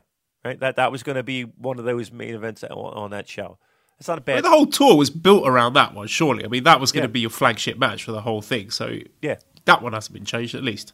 Yeah, I think that one's good. Again, I understand. Look, I understand where people are like, but you don't have to do anything you don't want to do. But I think if you decide not to go to that show, I think you'll wind up being disappointed. I think it's going to be a good show. Everybody's going to have their working shoes on. Again, I'm beating a dead horse. We get it, Damon. All right, that's not a bad show. All right, go ahead. What else we got? Okay, the Saturday show, Tennessee, in the War Memorial Auditorium. We got Carl Fredericks against Alex Coughlin, Jonathan Gresham and Colt Cabana versus Shane Taylor and Lance Archer, Harlem Bravado versus Great O'Khan, Clark Connors versus Marty Scurll, Jeff Cobb versus Brody King. And the main event, Chaos versus Lifeblood elimination match. Tracy Williams, David Finlay and Juice Robinson versus Rocky Romero, Chucky T and Beretta. Now, that is not a sexy card, but I think we might see a payoff to the Chucky T thing on this main event. I think... I guess the question would be... is what expense and what has gone into getting these shows filmed and uploaded, and because that's going to dictate whether there's any title changes or angles or whatever. You're not going to do this and go dark and be like, yeah, we changed the title, but we have no footage of it. We're talking a lot about how the working wrestlers are impacted by these visas. I'm curious to know what other production people are impacted by this. What social media teams? You know, they always have people running around with cameras there that are part of the company and part of the team. So what staff? How does this impact merchandise? Right? Was that impacted in any way? Again, we're all focused on not only the wrestlers, but what about a lot of the production team and the backstage people and the staff and the New Japan people that are working a show technically? Does that impact these visas? Did that have any impact as well? So I'd be curious as the overall presentation of the show as well and how that is impacted. With all these. So, again, another question mark that we're not really going to know until the day of the show. And then we have, at the weekend on Saturday, the New Beginning in Sapporo Night 1, starting off with Ren Narita versus Yuya Uemura. Then Toa Henare and Manabu Nakanishi versus Shota Umino and Ayato Yoshida. Tiger Mask and Hiroyoshi Tenzan versus Takumi Chinoku and Takashi Iizuka. Ryusuke Taguchi, Yoshihashi, Tomoaki Honma, Toriano and Togi Makabe versus Taiji Shimori, Chase Owens, Yujiro Takahashi, Tangaloa and Tamatonga. A special six-man tag match, Shingo, Bushi and Naito versus Desperado, Kanemaru and Taichi. Then we got a pair of special singles matches, Sanada versus Suzuki and Evil versus Zack Sabre Jr., which is a match that we've been promised for a very long time and they never actually delivered on, so I'm quite excited to get that. And the main event, here's an interesting one, Kazuchika Okada and Hiroshi Tanahashi versus Bad Luck Fale and Jay White. So, a couple of interesting singles matches there. And just looking at that main event tag match, Okada, Tanahashi, Fale, Jay White, what did you take of the pin there? Yeah, I was just about to ask you that one too. That's a good question. You would think if you were doing a pecking order, Fale's taking the pin. I kind of find it hard to believe Fale's taking the pin. You could protect him. You could have him taking a Rainmaker and then a High Fly Flow. And him getting pinned by that, I think, doesn't weaken him at all. Yeah. I mean, that's probably the scenario I see. Unless, I mean, you wouldn't have Tanahashi take the fall again. And I don't think that you would go Okada. So I'll say Fale. But yeah, it's got to be an impactful... thing. I wouldn't necessarily say you have to super protect Fale, but something where it's not going to be a weak finish. It's got to be something pretty impactful. So I'll go that route as well. And then night 2, Sunday, February 3rd in Hokkaido, we have Toa Henare versus Yota Tsuji, Tiger Mask and Nakanishi versus Umino and Yoshida, Ren Narita and Tenzan versus Taka and Iizuka. Taguchi, Honma, Yano, Makabe versus Ishimori, Yujiro, Tangaloa, Tamatonga. Yoshihashi, Okada and Tanahashi versus Chase Owens, Fale and Jay White.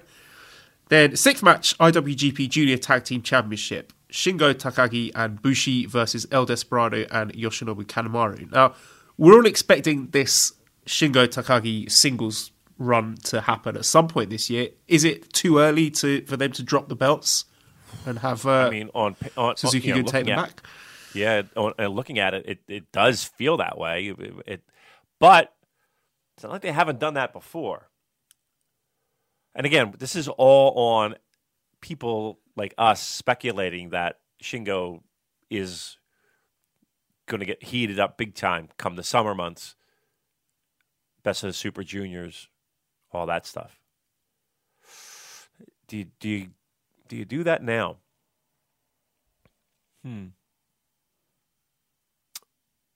I don't think it would damage anybody. I don't think it would damage him because you know Bushi's taking a fall, right?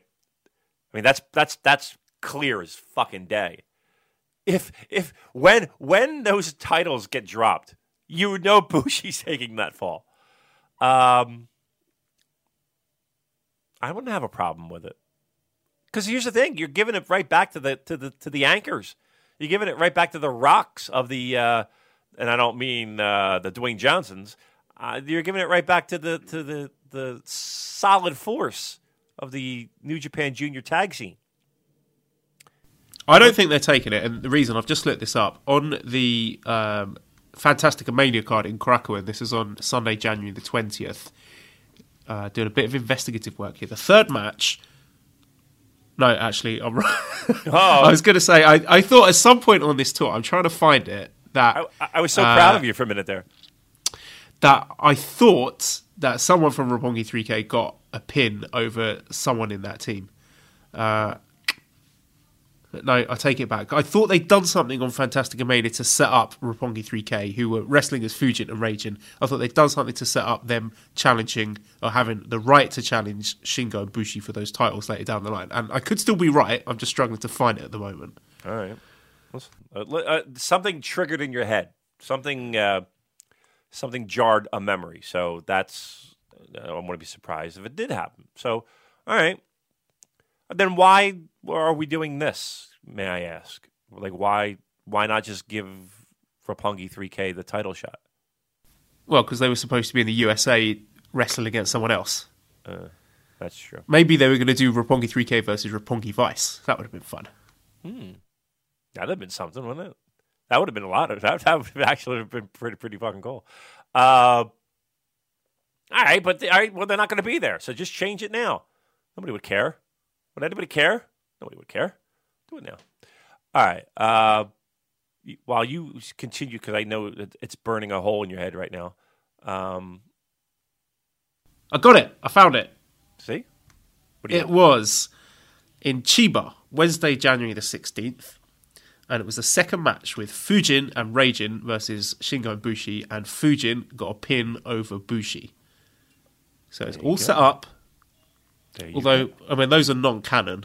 So, yeah. But you know how New Japan work? Those little breadcrumbs, you see that, you think, yeah, maybe something will come of that. Good work by you. I knew you would come through with it. Give myself a round of applause here. Well, fucking done. I know there's people screaming in their cars saying, "Well, but Sho and Yobi." We did it. We did it our own. We didn't need your help. We did it.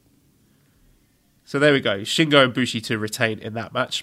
The seventh match, we have the IWGP Tag Team Championship. Very, very tasty match. I'm excited for this one. Sanada and Evil versus Zack Sabre Jr. and Minoru Suzuki. Very difficult to call. I really like the idea of ZSJ and Suzuki being tag team champions because we'll just see more of them in tag team action, actually, because I love their stereo pile driver finish with Zack doing the Zack driver and Suzuki doing the Gotch style pile driver. I think it's an awesome visual having that happen at the same time. But really difficult to call. I mean, maybe if you want to have one of Sanada or Evil pushed in the New Japan Cup, you might want to take the tag team titles away from them. But I feel that they are the anchors of the heavyweight tag division at the moment, and they've been pushed so heavily it would seem strange to take the belts off them so soon. But either way, I think we're going to get a really fantastic match. Yeah, I don't think we'll see a title change, and I think because while for us it feels like it's a more interesting dynamic having Zack and Suzuki be this dominant tag team element and exciting and interesting matchups and again. Evil and Sonata can challenge again and then still be in the mix. And it would, just even if they did lose, it doesn't mean that they had to go away. Stretch out a couple of rematches. Yeah. I mean, we don't have to be one and done with this. With that being said, I don't know if the company themselves are too keen on having Zach and Suzuki tied up in tag team nonsense. Again, for us, it would be a wet dream. For them, I don't know if it's something that they're committed to. We'll see. But I don't think we'll see the tag title change here.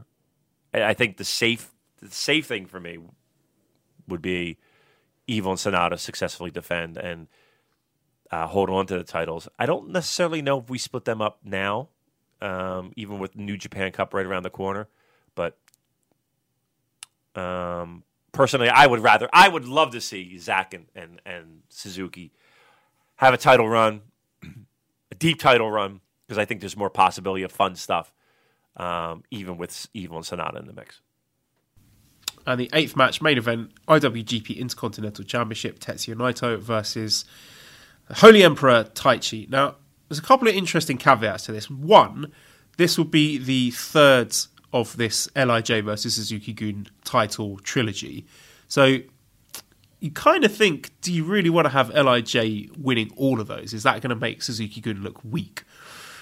Another thing to this could be maybe you have LIJ getting the clean sweep. They all retain their belts. They do the roll call at the end of the show. And then, bang, Hiromu comes back. And we have a nice feel-good moment in the ring at the end. Another issue is, at some point you expect this big Naito push to be coming this year. So that means you've got to get the Intercontinental title off him somehow. And I think you also need to heat up Taichi to be a credible G1 contender. And I know we had that cup of coffee with the never openweight title, but there's enough variables here that I've just outlined to make me doubt the outcome of this match, because you glance at it and you think, oh, well, open and shut, Naito's going to win this. You can't be losing to Taichi. But, you know, you never know. With a bit of a bullshit finish, it would not necessarily make Naito look weak. And also, I would just like to know your thoughts on what we can expect from this match quality-wise, because we've had two matches from these guys before, both of which I thought were really good. So I think it's reasonable to expect something in the 4-star range. Oh. All right, let's work our way back here. Or work our way front. We'll address that last. One, it's, as of this recording, January 27th. I think we got plenty of time to have, if we had to, and I'm not even saying that we have to, but if we have to take the Intercontinental title off of Naito, we got plenty of time. We don't need to do it in February. What is it going to take to just, you know, turn up the gas a little bit on Naito to heat him up for Wrestle Kingdom? Not much at all. Can I throw one more thing in quickly? Yes. Presumably, the winner of this match will not be in the New Japan Cup as the Intercontinental title holder, and the loser will go in because they won't have a title. So I don't know if that's something to think about, which of these guys would be in the New Japan Cup. I don't know if there's a possibility of Naito winning the New Japan Cup and getting a shot at MSG. I don't know. Just throwing that in there. Right. Okay. I don't think Naito loses. I don't think there's any rush to take the title off of him right now. I don't think that there's any rush to heat him up. He's fine.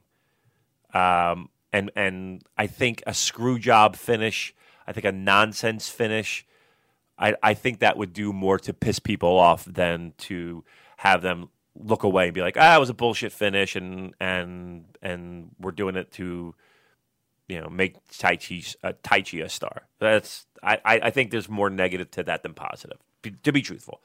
And again, there's no need. There's no rush. There's no. You know, we're not on a time clock here. We got plenty of time for that. Doesn't have to be now. I think the New Japan Cup does play a factor in the sense of, you're right, that title holder is probably not going to be in it. So. And I think that there's more of a upside of Taichi being in New Japan Cup than Naito being in it and winning it. So yeah, get one or two good singles matches under his belt. Yeah. I think what you're alluding to in your last statement was a cartwheel death match. This would be the third or fourth?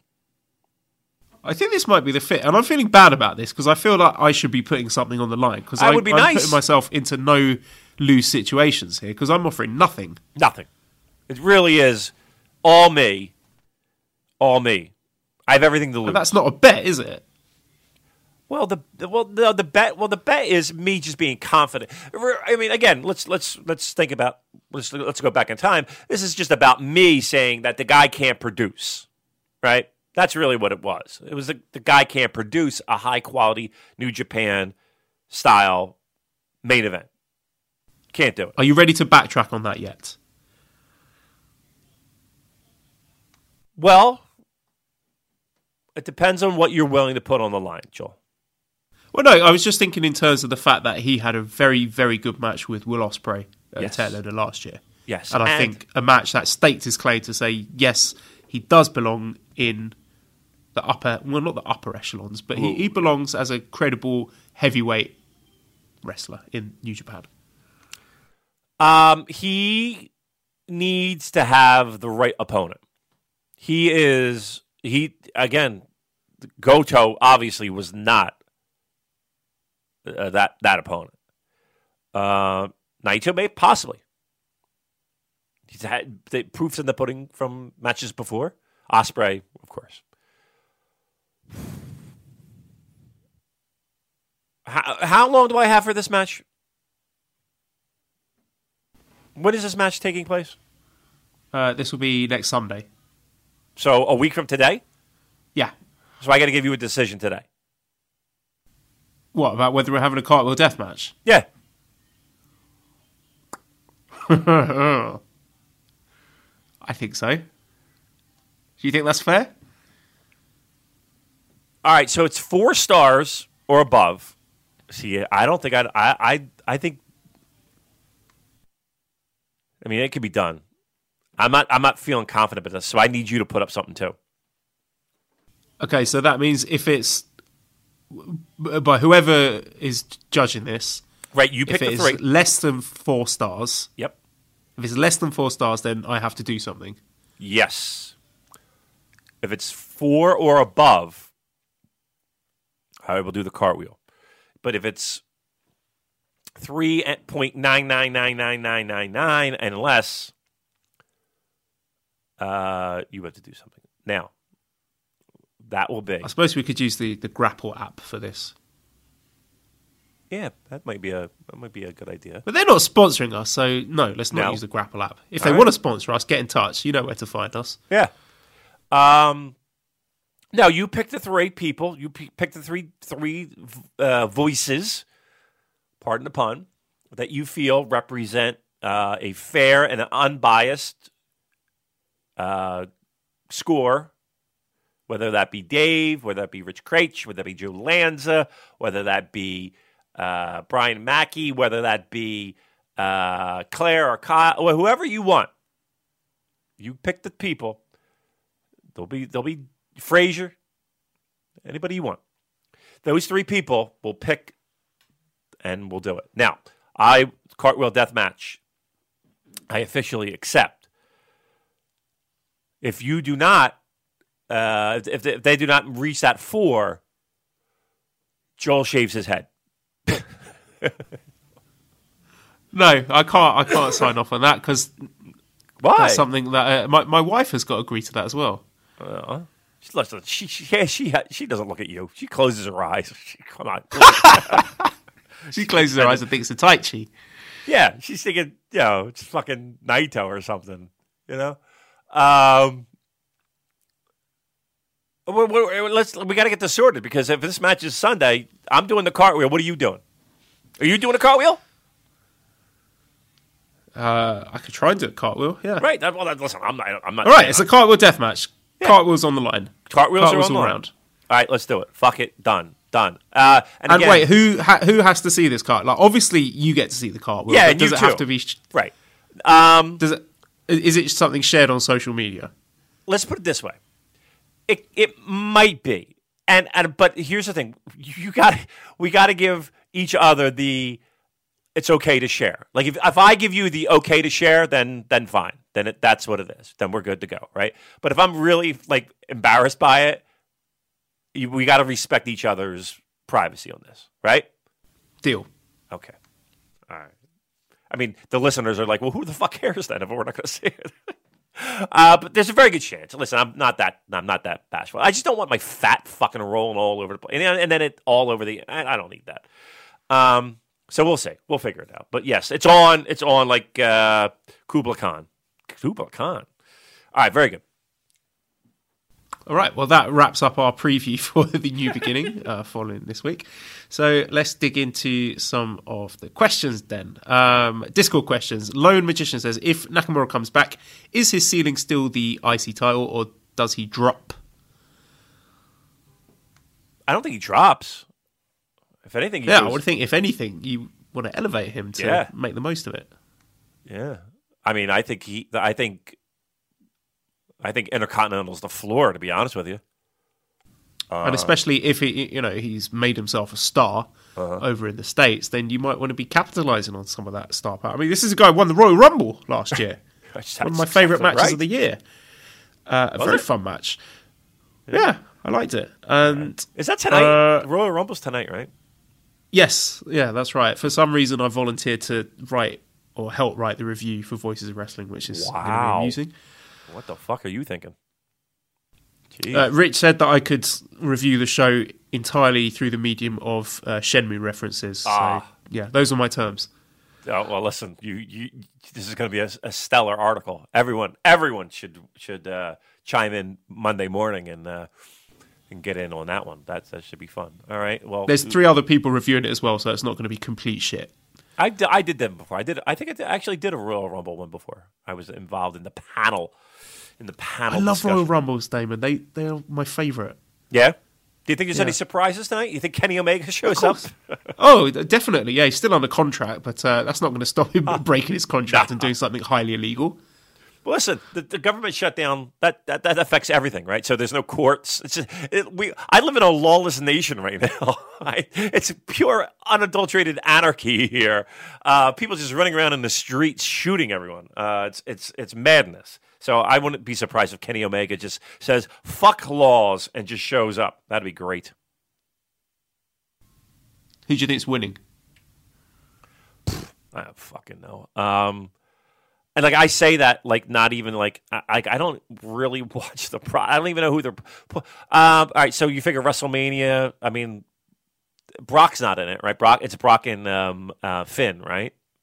Yeah. So it eliminates those two. I think a lot of people are saying Seth Rollins. They're still pushing that guy, huh? I don't know, aren't they? You're asking the wrong person. I mean, God, that she was like, all right. Yeah, you think, wow, that, I don't know if I, well, fine, Seth it is then. What about Braun Strowman? How's Braun? Well, he was one of the people alongside John Cena who were advertised for this show, despite the fact that WWE knew full well that they were not able to perform, that they were both injured. Are they having visa problems? Braun's injured. No. Braun's injured and Cena's got film commitments, but they just decided to advertise him anyway because it's a very big venue and there are tickets to sell. What fucking pricks. Man, I tell you. Is there outrage on this? I mean, it seems like everybody's bitching and moaning about New Japan's... No? Nobody's complaining? No, again, a good discussion about this on the Voices Wrestling flagship. Stockholm Syndrome comes to mind. Oh. Yeah, that's a good use. These fans have been so badly abused that they've normalized this obscene behavior. Really? Huh. Yeah, we would think there would be outrage. If those two were specifically announced. Yeah. And they knew they weren't going to be there. Correct. Wow. Man, people just fucking put up with... it's like... So here's we talked about this. I mean, maybe they will. I might end up looking really stupid. They might appear on this show. I mean, I can't completely rule it out, but it seems extremely unlikely that they will be on the show. Okay. We talked about the Roomba, right? That fucking vacuum cleaner. And again, it's more of oh my God, I literally just lost my point of why am I talking about a vacuum cleaner? I forget. Your bed? Were you going to tell us about your lovely bed? I'm dying to tell you about this new bed that we have that we use. I just want this story on the podcast, David. So we've got to tell the backstory. So yeah, we talked before the show, and I'm telling the story about how we took back this Roomba because it wasn't ready for prime time.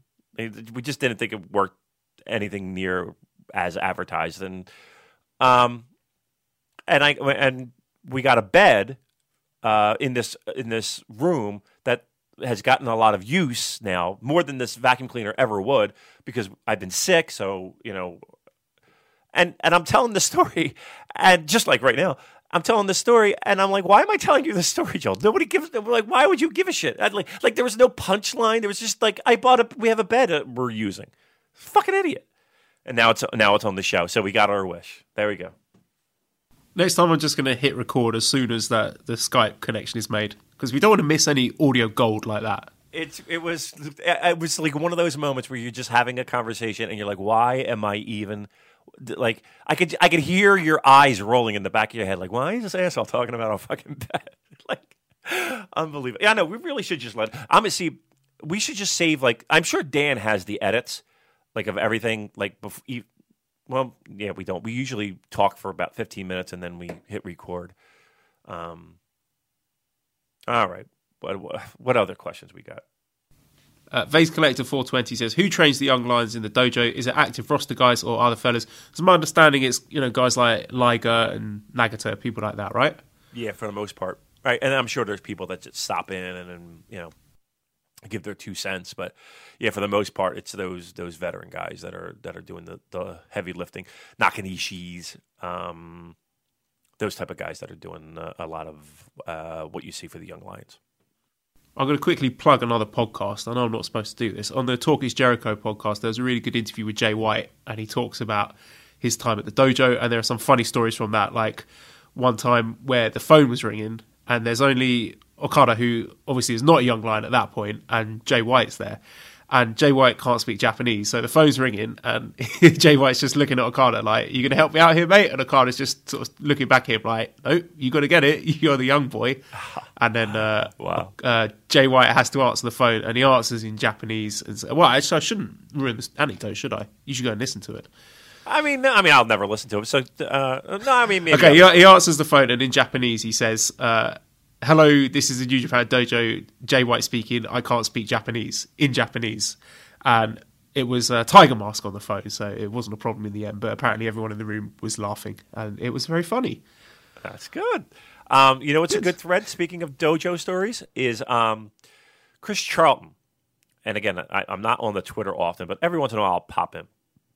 And Chris Charlton had a thread. He bought this book about pro wrestling and eating. So it's all these wrestlers sharing stories about food and life on the road and how food and what they eat and all these different side stories. So interesting. Like you had like... You know what, Damon? Sorry to interrupt, but I did have that on the show notes, but I decided to delete it because I thought it was a bit too out there. But I'm glad you brought it up. Are you going to talk about Nakanishi on there, Bull Nakano talking about steroids and how doctors were like, you know, you really probably shouldn't do it. And she was like, I don't give a shit. I just got to get bigger. And how like the All Japan women were like, you know, when you started out, you were eating like just fucking cabbage and you were just putting hot sauce on it just for taste. And Baba and his obsession with Filet-O-Fish, McDonald's Filet-O-Fish sandwiches. Just so many, just the thread is super long. So you got to go back in his timeline if you haven't. Definitely, and I kept waiting for him to update it because every time he posted was something that was just like, oh my God, that's a great story. Oh my God, that's a great story. Nakanishi's one. You share that one. That's a good one too. My favorite bit of that was him, I think, getting banned from a hotel because he ate too much at the breakfast. Yeah, yeah. Well, they were closing up. Like he said, he got there late, and they were closing up. So he was just like, just cleaning them out. And they told him, I guess there's, when I don't speak Japanese, but when there's always constant words coming at you when you leave a restaurant. They're like, thank you for coming, or I'm assuming is what they're saying. Either that or get the fuck out, you dumb American. That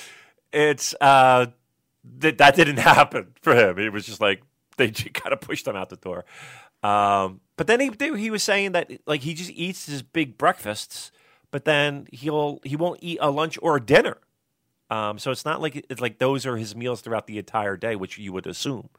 But yeah, it's such a great thread. Like that whole entire thread was really good. Okay, next question. What happened to Captain New Japan? Was it something? I heard some scuttlebutt about gambling rumors. I don't know. Something like that. Did you hear that? Yeah, I forget exactly what it was, but it was something weird. And plus, he was the butt of jokes for a lot of people. And I'm sure he was respected, but the Bone Soldier thing did him no favors either. And that was that. Will there be a bar meetup in advance of the MSG show? Definitely. Yeah, I think of some kind. Just, listeners are not invited. Yeah, don't listen. I think Voices is kind of planning something for our team, like our site, and then I'm sure we'll have Voices of karaoke. That's what I want. Yeah. But I'm sure we'll have something where it might be a little bit spontaneous thing. I don't know how, because I'm not a great planner of shit. Yeah, we're not as organized as WH Park. Yeah, WH Park really carried the fucking load on that one in Tokyo. But I'm sure we'll do something. I'm sure it'll be a tweet, or you'll know about a week, like a week in advance. We'll be like, all right, everybody just meet here, and it seems like a fun place, and we'll just go there and get some Guinness. So to answer the question, yes, we will have something, but to tell you what that is and make something official right now, I don't even know. I got to worry about laundry tonight. You know what I mean? I don't know what I'm going to do April. AEW seems to have really sparked folks towards a more widespread division of power in pro wrestling. Any thoughts on anyone else striking whilst the iron is hot? Stateside, that is. Like a new promotion? I'm not sure. Because that's easier said than done, right? Starting a pro wrestling promotion. I will say this, that at least in Philadelphia, there was a promotion over the weekend, and I loved. I think Eric got me a ticket, but I've been so sick this whole entire fucking week. It's been brutal. I haven't been out of the house in a week. I'm a fucking mess. I don't know if I'm going to Charlotte, to be honest with you, just because I can't fucking seem to recover. And if I get everybody sick, they're not only will they hate the show, they'll hate me. They already hate me. But they started a promotion. It was guy spent some money. Stan Hansen was on this show. He didn't wrestle, but Hansen was there. Abby was there. It was the Bruiser Brody Cup or something like that. And I'll tell you what, who was on this show, and I heard positive things. Michael Elgin was on this show, and he made it to the finals against Tommy Dreamer. And apparently Elgin was working heel, and I thought that was an interesting thing, especially in the United States, in a city like Philadelphia, who is they have good memories. So I thought that was the guy spent some money to bring in talent. So Sami Callihan was on this show. Who else was on this show? Bobby Fulton, of all people, was on this show. So we brought in people. So hopefully we'll see more of that in the near future. Because I got to be honest with you, I think Philly's getting a little stale. Whereas before, Philly used to be pretty jumping with shows, and it's gotten a little stale. So some new fresh blood that spices some things up, I think it's a good thing.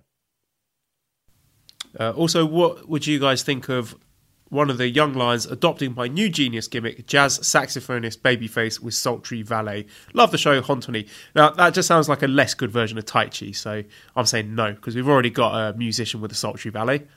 Yeah. She is amazing, isn't she? Sultry is a great word for her. She's sultry, all right. Whoosh. Yeah, I would agree. I don't want a watered-down version of that I'm not even the biggest fan of. Okay, Joe asks, will NJPW Young Lions go on excursion to AEW? I can't see it happening myself, not in the next year at least. I mean, if they do develop a working relationship somewhere down the line when AEW has taken shape, but certainly not in the short term. Yeah, that seems to be the public stance, right? That's what Uncle Harold was mentioning there. Hey, we want to find out what their stance on pro wrestling is before we make any commitments. So possibly, sure, of course, absolutely, possibly. Right now, probably not. Yeah, I should try and find that thing with Harold. He said, AEW is a new organization to start from now, and I do not know what kind of relationship we would make. I think that it is necessary to figure out what policy they would develop on pro wrestling. And that was translated by Twitter at Kakutolog. That's Kakutolog. I always like to credit people for their translation work and other stuff they do on Twitter. Anyway, next question. Jeff says, what are the odds Kitamura replaces Iizuka as the big psycho biter of Suzuki-gun? He has the amateur background that fits the ground and kind of resembles him physically. What do you think? Maybe Iizuka passes on the Iron Claw to Kitamura. It would be a good time for Kitamura to make his comeback and Izuka's retirement match. I could see it. I think I kind of want more for him, right? I would want more for him. And I was going to say there's no sort of big powerhouse in Suzuki-gun, but you've got Killer Elite Squad. That's exactly what they are. So, yeah, maybe not. Yeah, I'm going to go. Next question then. Yeah. Liam says, start an idol group with NJPW wrestlers. They got to sing a song at the intermission of each show, maximum 4.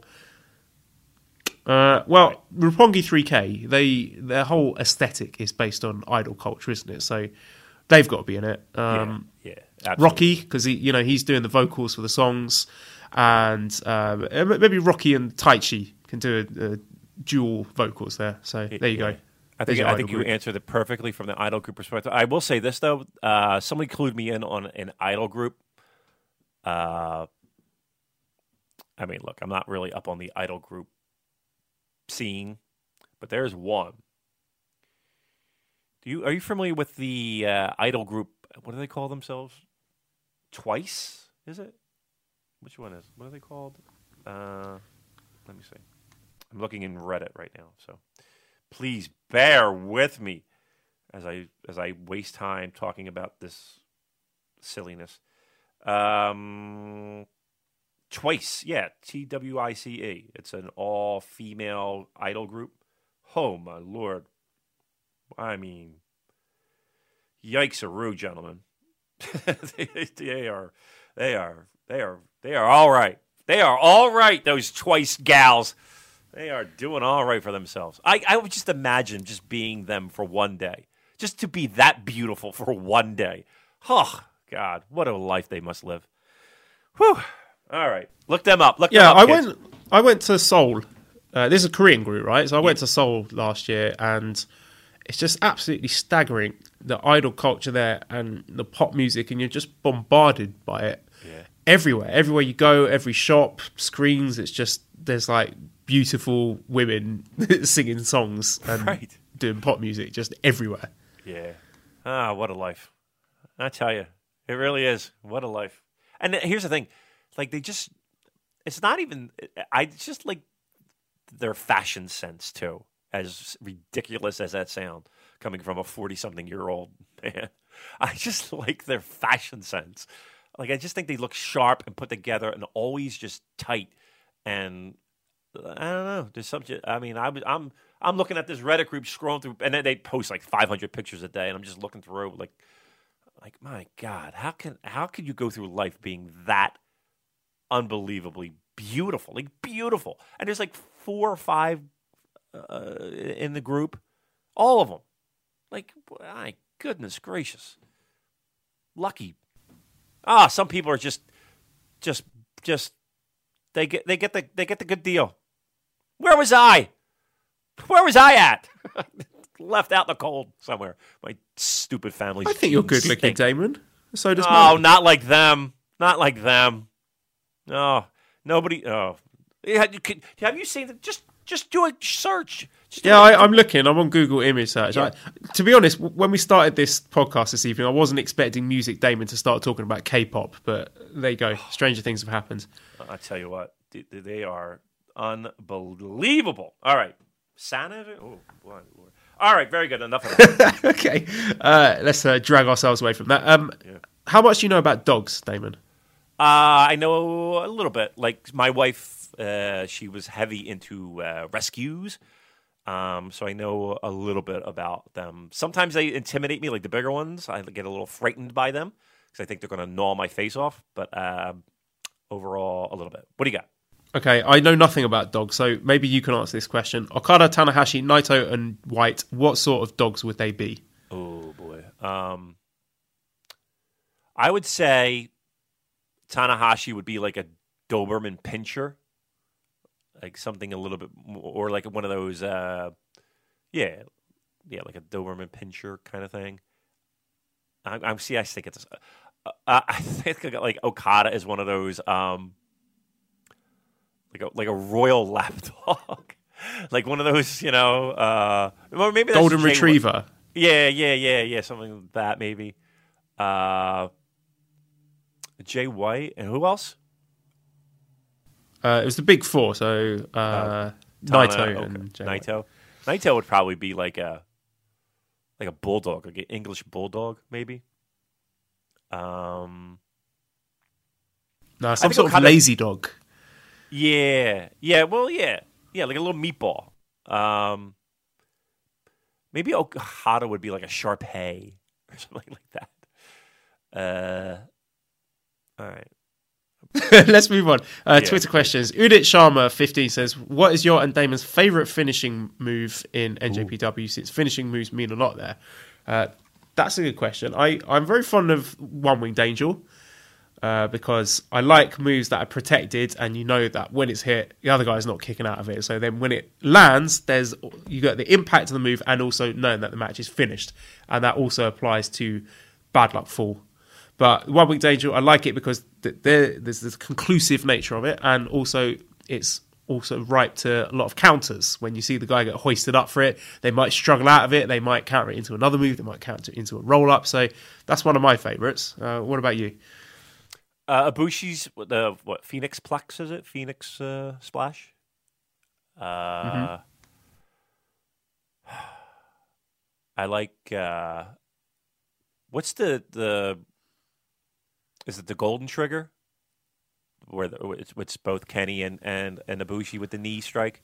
I like that. Right, and when they both illegally pin them at the end of the match. Yeah, I like that. Blade Runner, I like that. That's got good. Blade Runner's good. Out of nowhere capacity to it.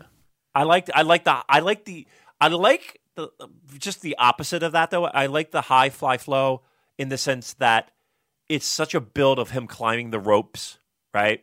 Like him hit, like when he does, he hops over the top rope and he's scaling the ropes and he's up there and he fucking hits it because it's that anticipation of him hitting it.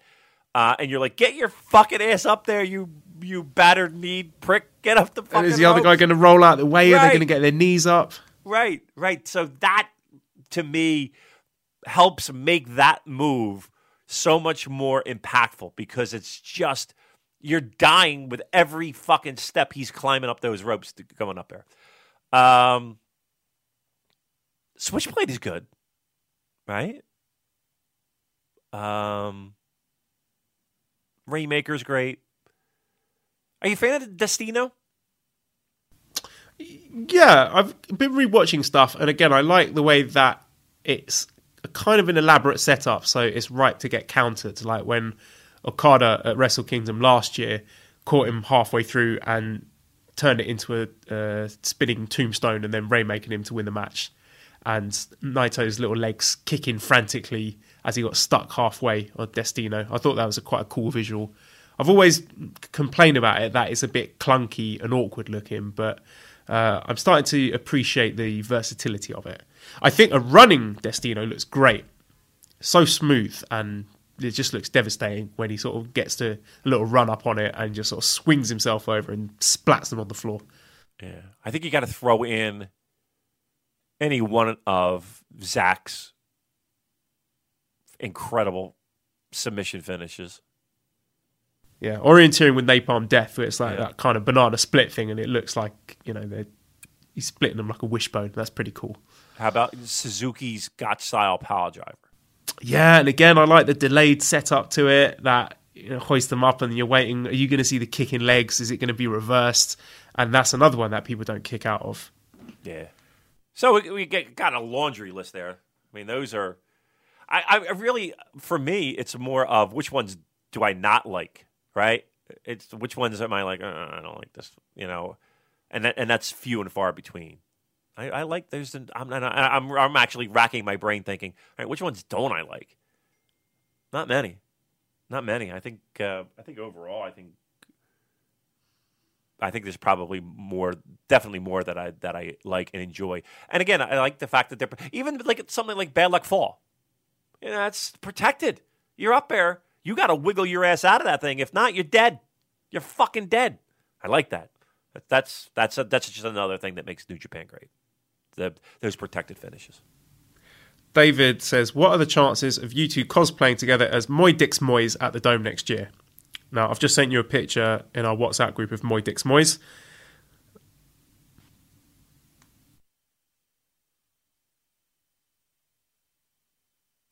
Which one are you going to be, Damon? I'll tell you what. Any one of those three on the left, that was me in high school, my friend. I got news for you. Oh, now I want to see pictures. I have... I got to find the yearbook that it's in. But, yeah, I have... That's me, kid. That's pretty much me. So that wouldn't be too difficult. It'd be like stepping back in time. Moy Dix Moyes. I can't pull that off now. I would need some help from a wig of some kind, but I would say it's a zero. Here's the problem with that, though. Especially that day. That's a busy day. We can't be playing fucking dress up. You know what I mean? We are a busy, busy beaver that day. Yeah, we'll be wearing Super J-Cast T-shirts because I wish we had done that last year. Well, no, I wish we wore them at Dash, because if we do get on this little video featurette that is going to be released soon, then I'm going to be kicking myself at the lost opportunity for a bit of promoting the brand. Emotional. Yeah, I mean, I gave them to you that day. I know, but I didn't wear them, and you didn't wear yours either. So well, I didn't because naughty us. I'm going to be honest with you. I felt like I don't know. I don't know. I just felt weird wearing it. I did. I had it and I didn't put it on. Let's put it this way. I had it in my hand and I was like, I'm going to go with the Lion Mark T-shirt. I had it in my hand. I just felt weird doing it. So, but if it blame me. But yeah, you know, I forgot about that. That might be coming out soon, right? That little piece. I hope we make the cut on that. I think we did good on that, right?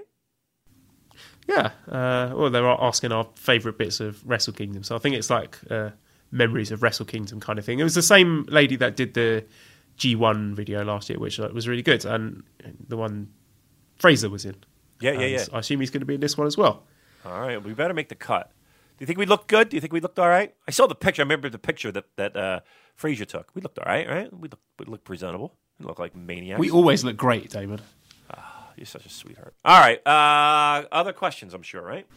Matthew says, choose any wrestler to swap hairstyles with current blue Kawato-san. Maybe the Minoru Suzuki mohawk. Yeah, I mean, that's badass. I mean, you've got to be a tough guy to fucking pull that off, though. You know, walk the streets with that. You know, you got to be able to handle yourself. Who others hair? Jay White's hair is pretty fucking good. That's a good time. Yeah, that was a good joke on the Fantastica Mania shows. Tom, new commentator, said Jay White and Evil are using the same hair dye. Ah, really? Okay. No, that was a joke. I don't know if they are, but the same shade of, I don't know, blue, green, bluish green. Yeah, what'd you think of the commentary team? I didn't watch a lot of the. I didn't catch the Fantastic Amanda stuff, so I feel I can't. Did you watch any of it? Did you see? Did you hear any of the Mavs and Tom? Commentary? Yeah, I thought it was good. I heard positive feedback, pretty much unanimously, and it is hard when you've got a brand new commentary team and you need to sort of work out the.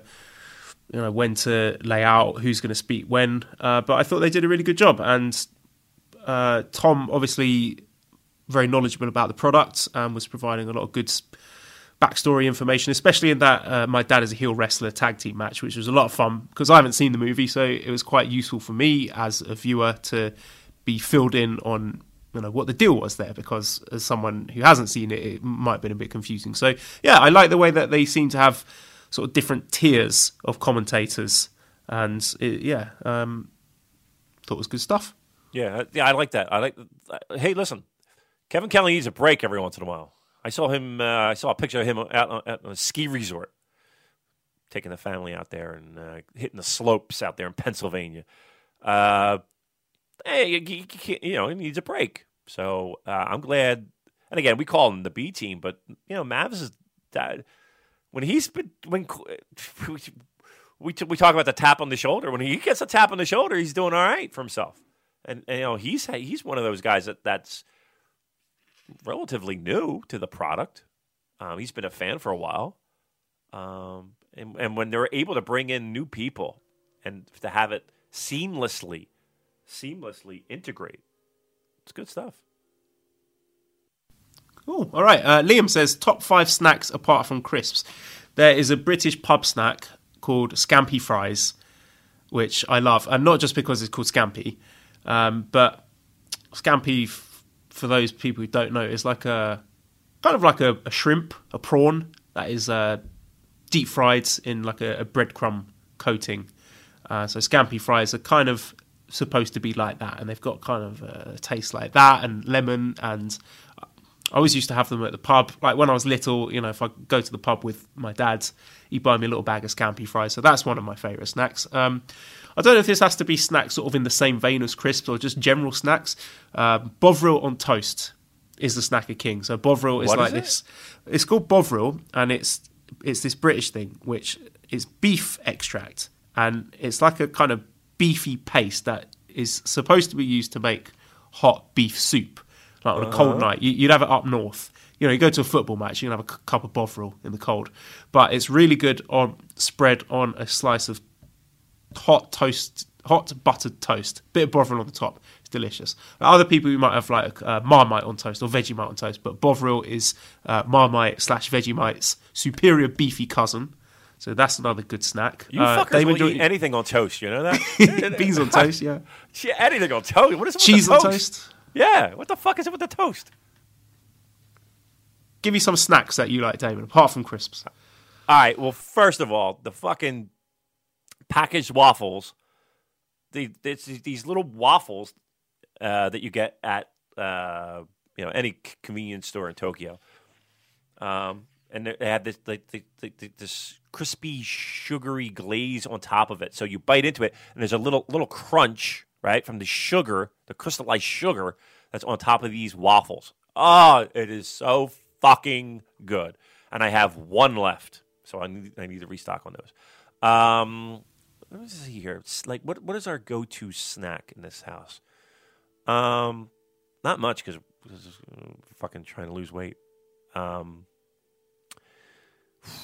do I? What about those snacks that I got you from China? All right, let's talk about those. The peanuts with the chili and the Sichuan peppercorns. That's a big specialty here. Well, let me tell you something. I tore through those fuckers, and they were great. And they were spicy. Like, you get spicy shit here, and it's not really that spicy. That was spicy. That was something where I was like, whoa, fuck me, that's good. There was the Pringles chips. It was kind of like what was the flavor? It was in the blue can.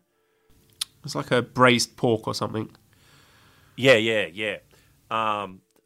me put it this way: those didn't make it fucking home, right? Yeah. I tore through those fucking things.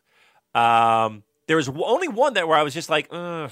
And it was the one in the red bag, and it was like it looked like a chicken dish. Gong Bao chicken.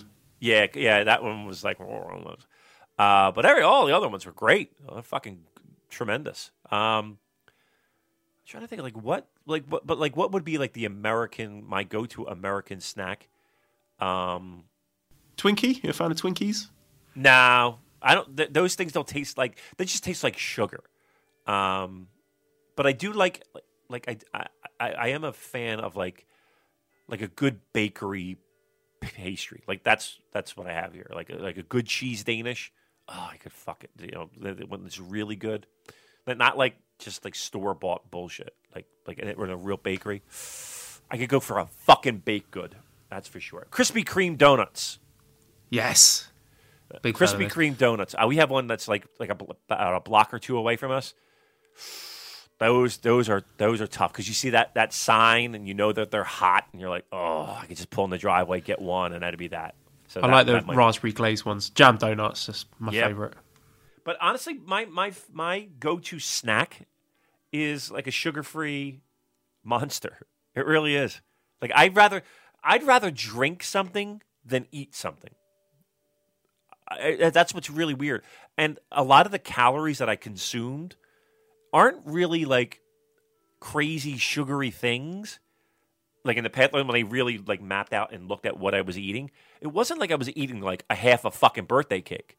It was, I was drinking 9 Guinnesses, you know what I mean? Or I was like drinking a Gatorade, you know, or just mindless, dumb calories that because like I constantly drink. Like I have a trash can in my office, and when I'm working, and you know LaCroix or whatever, the sparkling water, you know what I mean? They're in a can. I don't know that brand, but yeah, I know sparkling water, like a flavored sparkling water. Sure. I drink them like they're going. Now they have no calories apparently, but still they can't be good for you, I'm sure. But I go through cases a week of just drinking stuff. So that's my worst is drinking mindless calories. But there you go. All right, very good. What else? Steven says if Naito Okada is at the Dome this year, who takes the IC title off Naito? You're saying not Taichi, but let's say if it's not Taichi, who do you pick as the guy who's going to get the rub from beating Naito and taking that title? Excuse me, Zack Sabre Jr. would be my pick because they got history, and I think Zack is due a singles title run with a New Japan singles title. I know he's doing a great job with the Rev Pro one, but I think IC would be a good fit for him. And that white belt, if he brings back the white Splix jacket, I think he would look awesome. Ooh, yeah. I like that white look, too. Yeah, I think it's a solid pick. That's somebody who it feels like could still use that bump. And a nice little singles run would be nice as well. So I'll go. And it'll show some commitment to him. Yeah, I like that pick a lot. Lee says, how come Yujiro has fallen so far? Is he just demotivated or a bit lazy? Seems odd that he's such an afterthought that he's at the level of Chase. That's an interesting one because he's a guy who you always get exactly one good singles match out of him in a calendar year. And last year it was a New Japan Cup match with Juice Robinson, which was great, and I hopefully we'll get another good New Japan Cup match out of him, but then nothing for the next 12 months. So what went wrong there? You know what? I don't know if anything necessarily went wrong. I just think that because at a certain point you have to think that, maybe he's just cool being who he is, right? And maybe physically that's just not something he's interested in killing himself to do what? People joked about Taguchi too and how he sort of reinvented himself to be this goofy comedy guy. And even Yano. I mean, Yano, you go back into the early 2000s, and Yano was almost, a tough guy and considered one of the better mat wrestlers of the entire New Japan crop. And look at him now. So again, maybe it's just an evolution and what he feels is good for his body and the money to pain ratio, and he's got a nice spot. You know, he doesn't have to worry about nonsense, and he's liked by everybody. And, you know, maybe that's, you know, maybe what he's being paid, considering what he's asked to do, he might be loving life. He might be the happiest guy in the fucking promotion, right? So not everybody has to be a superstar. Not everybody has to be champion. Maybe there's some people that kind of just like the fact that they're middle of the card. They get to do comedy for 8 months out of the year, and every once in a while, just like you said, they get a tap on the shoulder, and they go when they have to go. Debu says, your thoughts on the Jay White Change the World video. So this was a video on YouTube by Forrest Sower about Jay White and all the stuff that makes him stand out, the stuff, little attention to detail in his matches that make him so great. Debu says, it made me appreciate Jay White even more. Did you get a chance to watch this, Damon? Yeah, I watched that, and I watched a couple of others of this person's videos. I will say this, that he does a really great job in pointing out little tiny details that can be used to construct a narrative, and that attention to detail and that fine watching that is done. I don't have the mind for that. Like I don't have the eye for that. That takes somebody who is very, and I could be wrong, the guy could be completely the opposite, but he feels like he watches intently, and he watches with a purpose, and he watches and he picks up on those subtleties that maybe it takes me a little bit longer to kind of get. So I appreciate the fact that he's taking the time to point that stuff up, because it does help my watching of them moving forward. They're good videos. You may not agree with every one of his opinions. Like, he did one on Kenny Omega, and you know, he's not a fan of Kenny Omega. That's for fucking sure. But at the very least, what those videos are whether you agree with them or don't, and there's a lot that I agree with that he says, some stuff that I don't, but he lays out the argument and presents the facts in a way where you could be like, okay, I see your point. And I think that's really at the end of the day, that's what those videos' purposes are, is, okay, here's, you might think X, I think this, but here's why I think this. Again, you might not, you might have a different opinion, and you might be able to formulate in your own thoughts why you might not think that's accurate. But the way that they're laid out, I think that he does a really good job and a real solid job. And I think people can watch those videos and you know, kind of reinforce what they think or see a point of view that maybe you didn't see before. Yeah, I've always got a lot of time for someone like that who obviously puts a lot of time and thought and effort and care into creating a project like that, and that there's a creative vision to it. Like I like the little thing with the Elite Epidemic video, that he made it the same length as a Kenny Omega match. It was like, had to be exactly 34 minutes and 10 seconds or something. I can't remember exactly what it was, but it was a nice little touch there that there was a creative vision behind it. So always in favour of people expressing themselves like that. I thought that was pretty cool. Next question, Matt says, if Jay White wins the belt at New Beginning, what does his reign look like? I guess a loss at Dominion to Naito after some wins over the likes of Ishii, Sanada, etc. He can then lose to Okada in the G1 final to set up Okada challenging Naito at the Dome. So if our prognostication is correct and Jay White does win the title, what do you think the reign looks like? I think it's long and lengthy. It's pretty hot.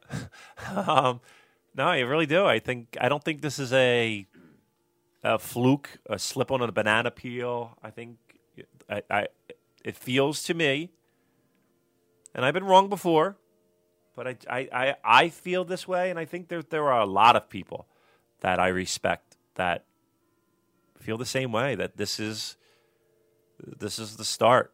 And again, watch us, you know, come March, be like, well, that didn't happen. Now what?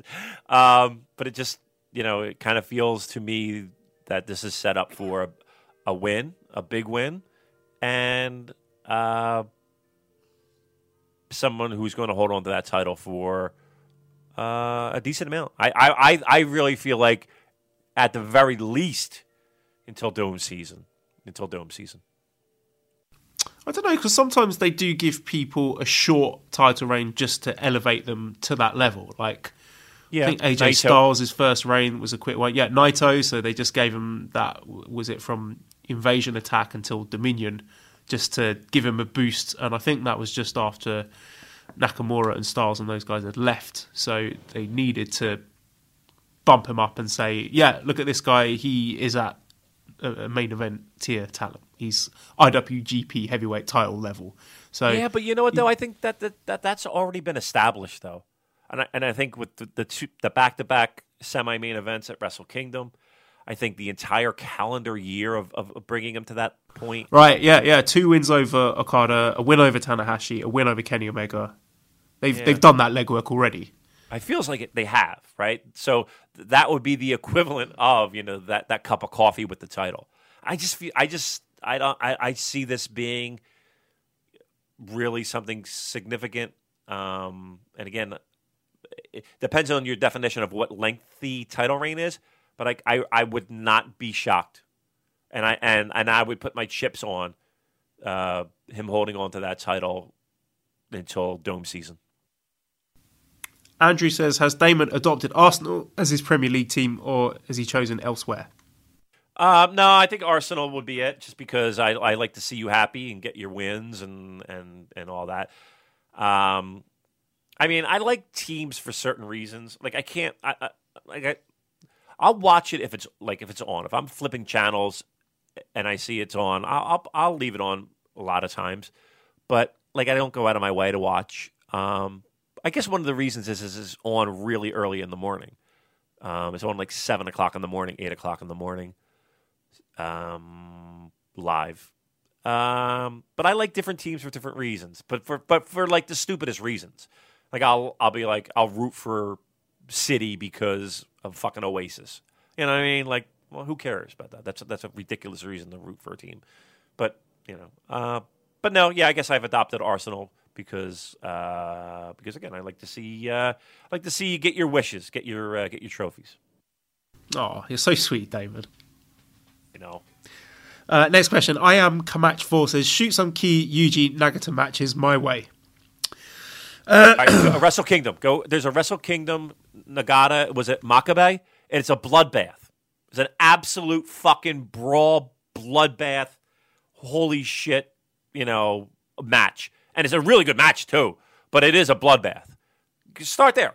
That's not a bad one. That's the first one when somebody says Yuji Nagata. That match is underrated in the entire world of Wrestle Kingdom. Kind of gets lost in the shuffle. I was going to say Tanahashi in Nagata's last G1. So that was G1 2017. Where Tanahashi slaps him so hard repeatedly across the face that he actually draws blood. I remember that being a really good one. Yep. I mean, and I was kind of flipping through and somebody had it on, I think I'm going to say it was on Squared Circle in Reddit.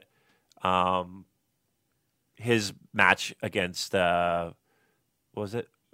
Who did he fight? I'm going to butcher another name. He probably wrestled for Pancrase. You have a good match with Masato Tanaka at Wrestle Kingdom 3.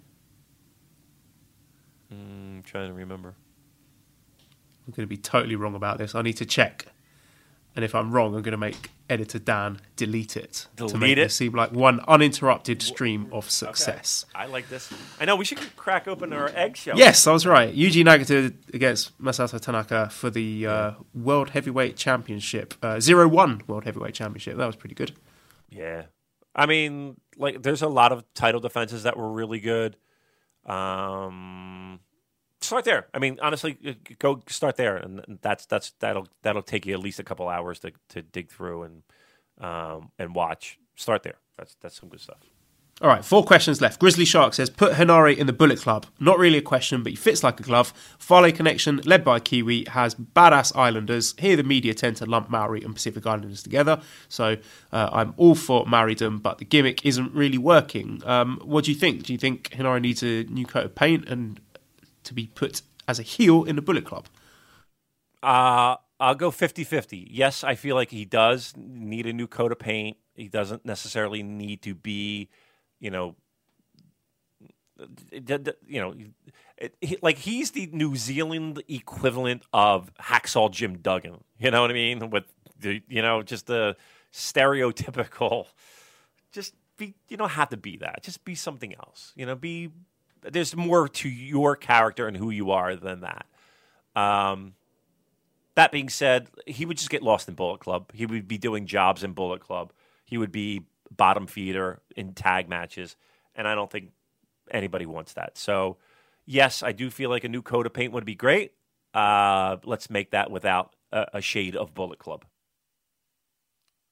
Podmania says, power rank possible names for the Copper Box show in London. Now, they seem to be going like, we're getting things like Strong Style Evolved, Fighting Spirit Unleashed. I think they could come up with something a bit more creative for this one. So, yeah. Possible name for a show in London. I'm thinking Capital Carnage. That's been done, hasn't it? That's been done by Jim Herd, as a matter of fact. Well, the thing about wrestling is a lot like pizza. You got to put the toppings on the pizza.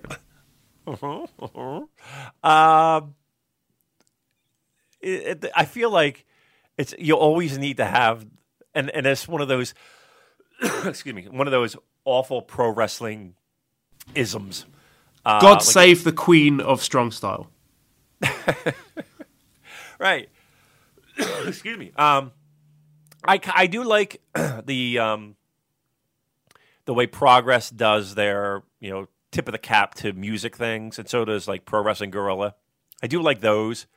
Progress will have, like when they run Manchester, they'll have like a Stone Roses type thing or a Oasis thing or something like that. Or I even saw like a Def Leppard themed one. It's just like I like that. I think those are kind of cool. But back in the day, it was always like Halloween Hangover. And, like you always had to have that. What's is that alliteration? Or, yeah. That the rhyme. Which they do with like everyone's fucking nickname in WWE now, with Walter being the Austrian Anomaly. Ugh. Yeah. The what was it what was the modern day Maharaja? Ugh. That was a good one. I like that one. Oh God Almighty! I just hate that company so much. So fucking bring it. All right. Great. Yeah. No. Take the Progress cue and do something like that. That would be wonderful. They won't, but it'll be like Strong Style fucking whatever. I that is one term that I'm so sick of. Strong Style this and Strong Style that. Enough with the Strong Style. Stinks. All right, what else? One more question, right? 2 more questions. Lee says, next year's Wrestle Kingdom with 2 days to sell, are they going to need to get Noah, All Japan, etc. involved, even if it's just, say, bring in Marufuji in? I don't think they're going to do that. I think they've got enough guys, enough stars on their roster to be able to put on 2 really, really good cards. Yep. And I just think politically it wouldn't happen. No, yeah. Right, what that looks like right now is pure speculation, but I think that they have a game plan, and the Magic Notebook is full of notes. And barring any hiccups, I think the plan is intact, and they're going to be rocking and rolling with 2 solid dome shows. Last question, Ishan says, rank the following in order of likelihood to flop at box office. Double Tokyo Dome, Best of Super Juniors final at Sumo Hall, G1 Night 1 in Dallas, 7K seater in the UK, and which, according to you, should be the main event of these in order to maximise ticket sales. It's a bit early to be saying main events, but... I guess out of those, the one most likely to flop. I'm a bit worried about the Dallas. G1 night in Dallas. 20,000. That's a lot. That is a lot. And again, what do you consider a flop? Does the fucker have to sell out? No, I don't think so. But what would be? What would I don't know. I think less than. I think if they got half in there, would that look terrible? Yeah, it's a big building. It's a big building. They can't get half. Half would not be a success. Okay. 10,000. Well, it's 20,000 seater, right? Yeah. So, what would a, less than 15,000? Is that a disaster? I wanted to say. I mean, again, what other company? Well, all-in did. I mean, but they did one. Let's be honest here. Let's see what happens at 2, 3, and 4. But what other company is bringing in over 10,000 seats? You know, what other company's doing that besides WWE? Right. So is that not a success if they get 10,000 in a 20,000 seat building? It is, right? Yeah, you would think so. I mean, I'm just thinking by the metric of all in, which was considered a great success. What was that, 11,000? Yeah. Building's a little smaller than this, though. Yeah, and the goalposts are different. Yeah. I think there's going to be a bit of, as we discussed earlier, a bit of caution, and I think you're going to get a lot of people waiting until names and matches are announced before they start committing to it, which, again, I said, probably a good thing. But if they do go with what I think they will go, which would be a strong, maybe like a double A block and B block, which is going to be, 10 good quality singles matches with all the top names, then I think they'll be fine. So you have to. Right? I mean, which one is most likely to flop? I don't know, the double Tokyo Dome, possibly. I think the double Tokyo Dome, I think that the one that will be the most successful is the Best of the Super Juniors at Sumo, right? I think that one is top of the list of least worried. I really am least worried about that one because I think just having it there and I think you're okay. Tokyo Dome are two big buildings, so you kind of have to. That's your biggest fear. It's your biggest buildings, and you don't want to have two shows that are okay in lieu of one show that's always great. Dallas is the one that concerns me the most. It's a big building. It's a NHL NBA arena set up for wrestling. You figure stage setup, maybe it's less than 20,000, right? With stage setup and all that stuff. But still, you want that to be a good showing. Here's what they do have, and here's an advantage that they do have. Because this is a G1, you might not necessarily know matchups, but you damn well sure can know who's going to be there because it's the first night of G1, right? You have plenty of time to announce who's going to be in G1. You really do. And it's not going to give away anything. Right?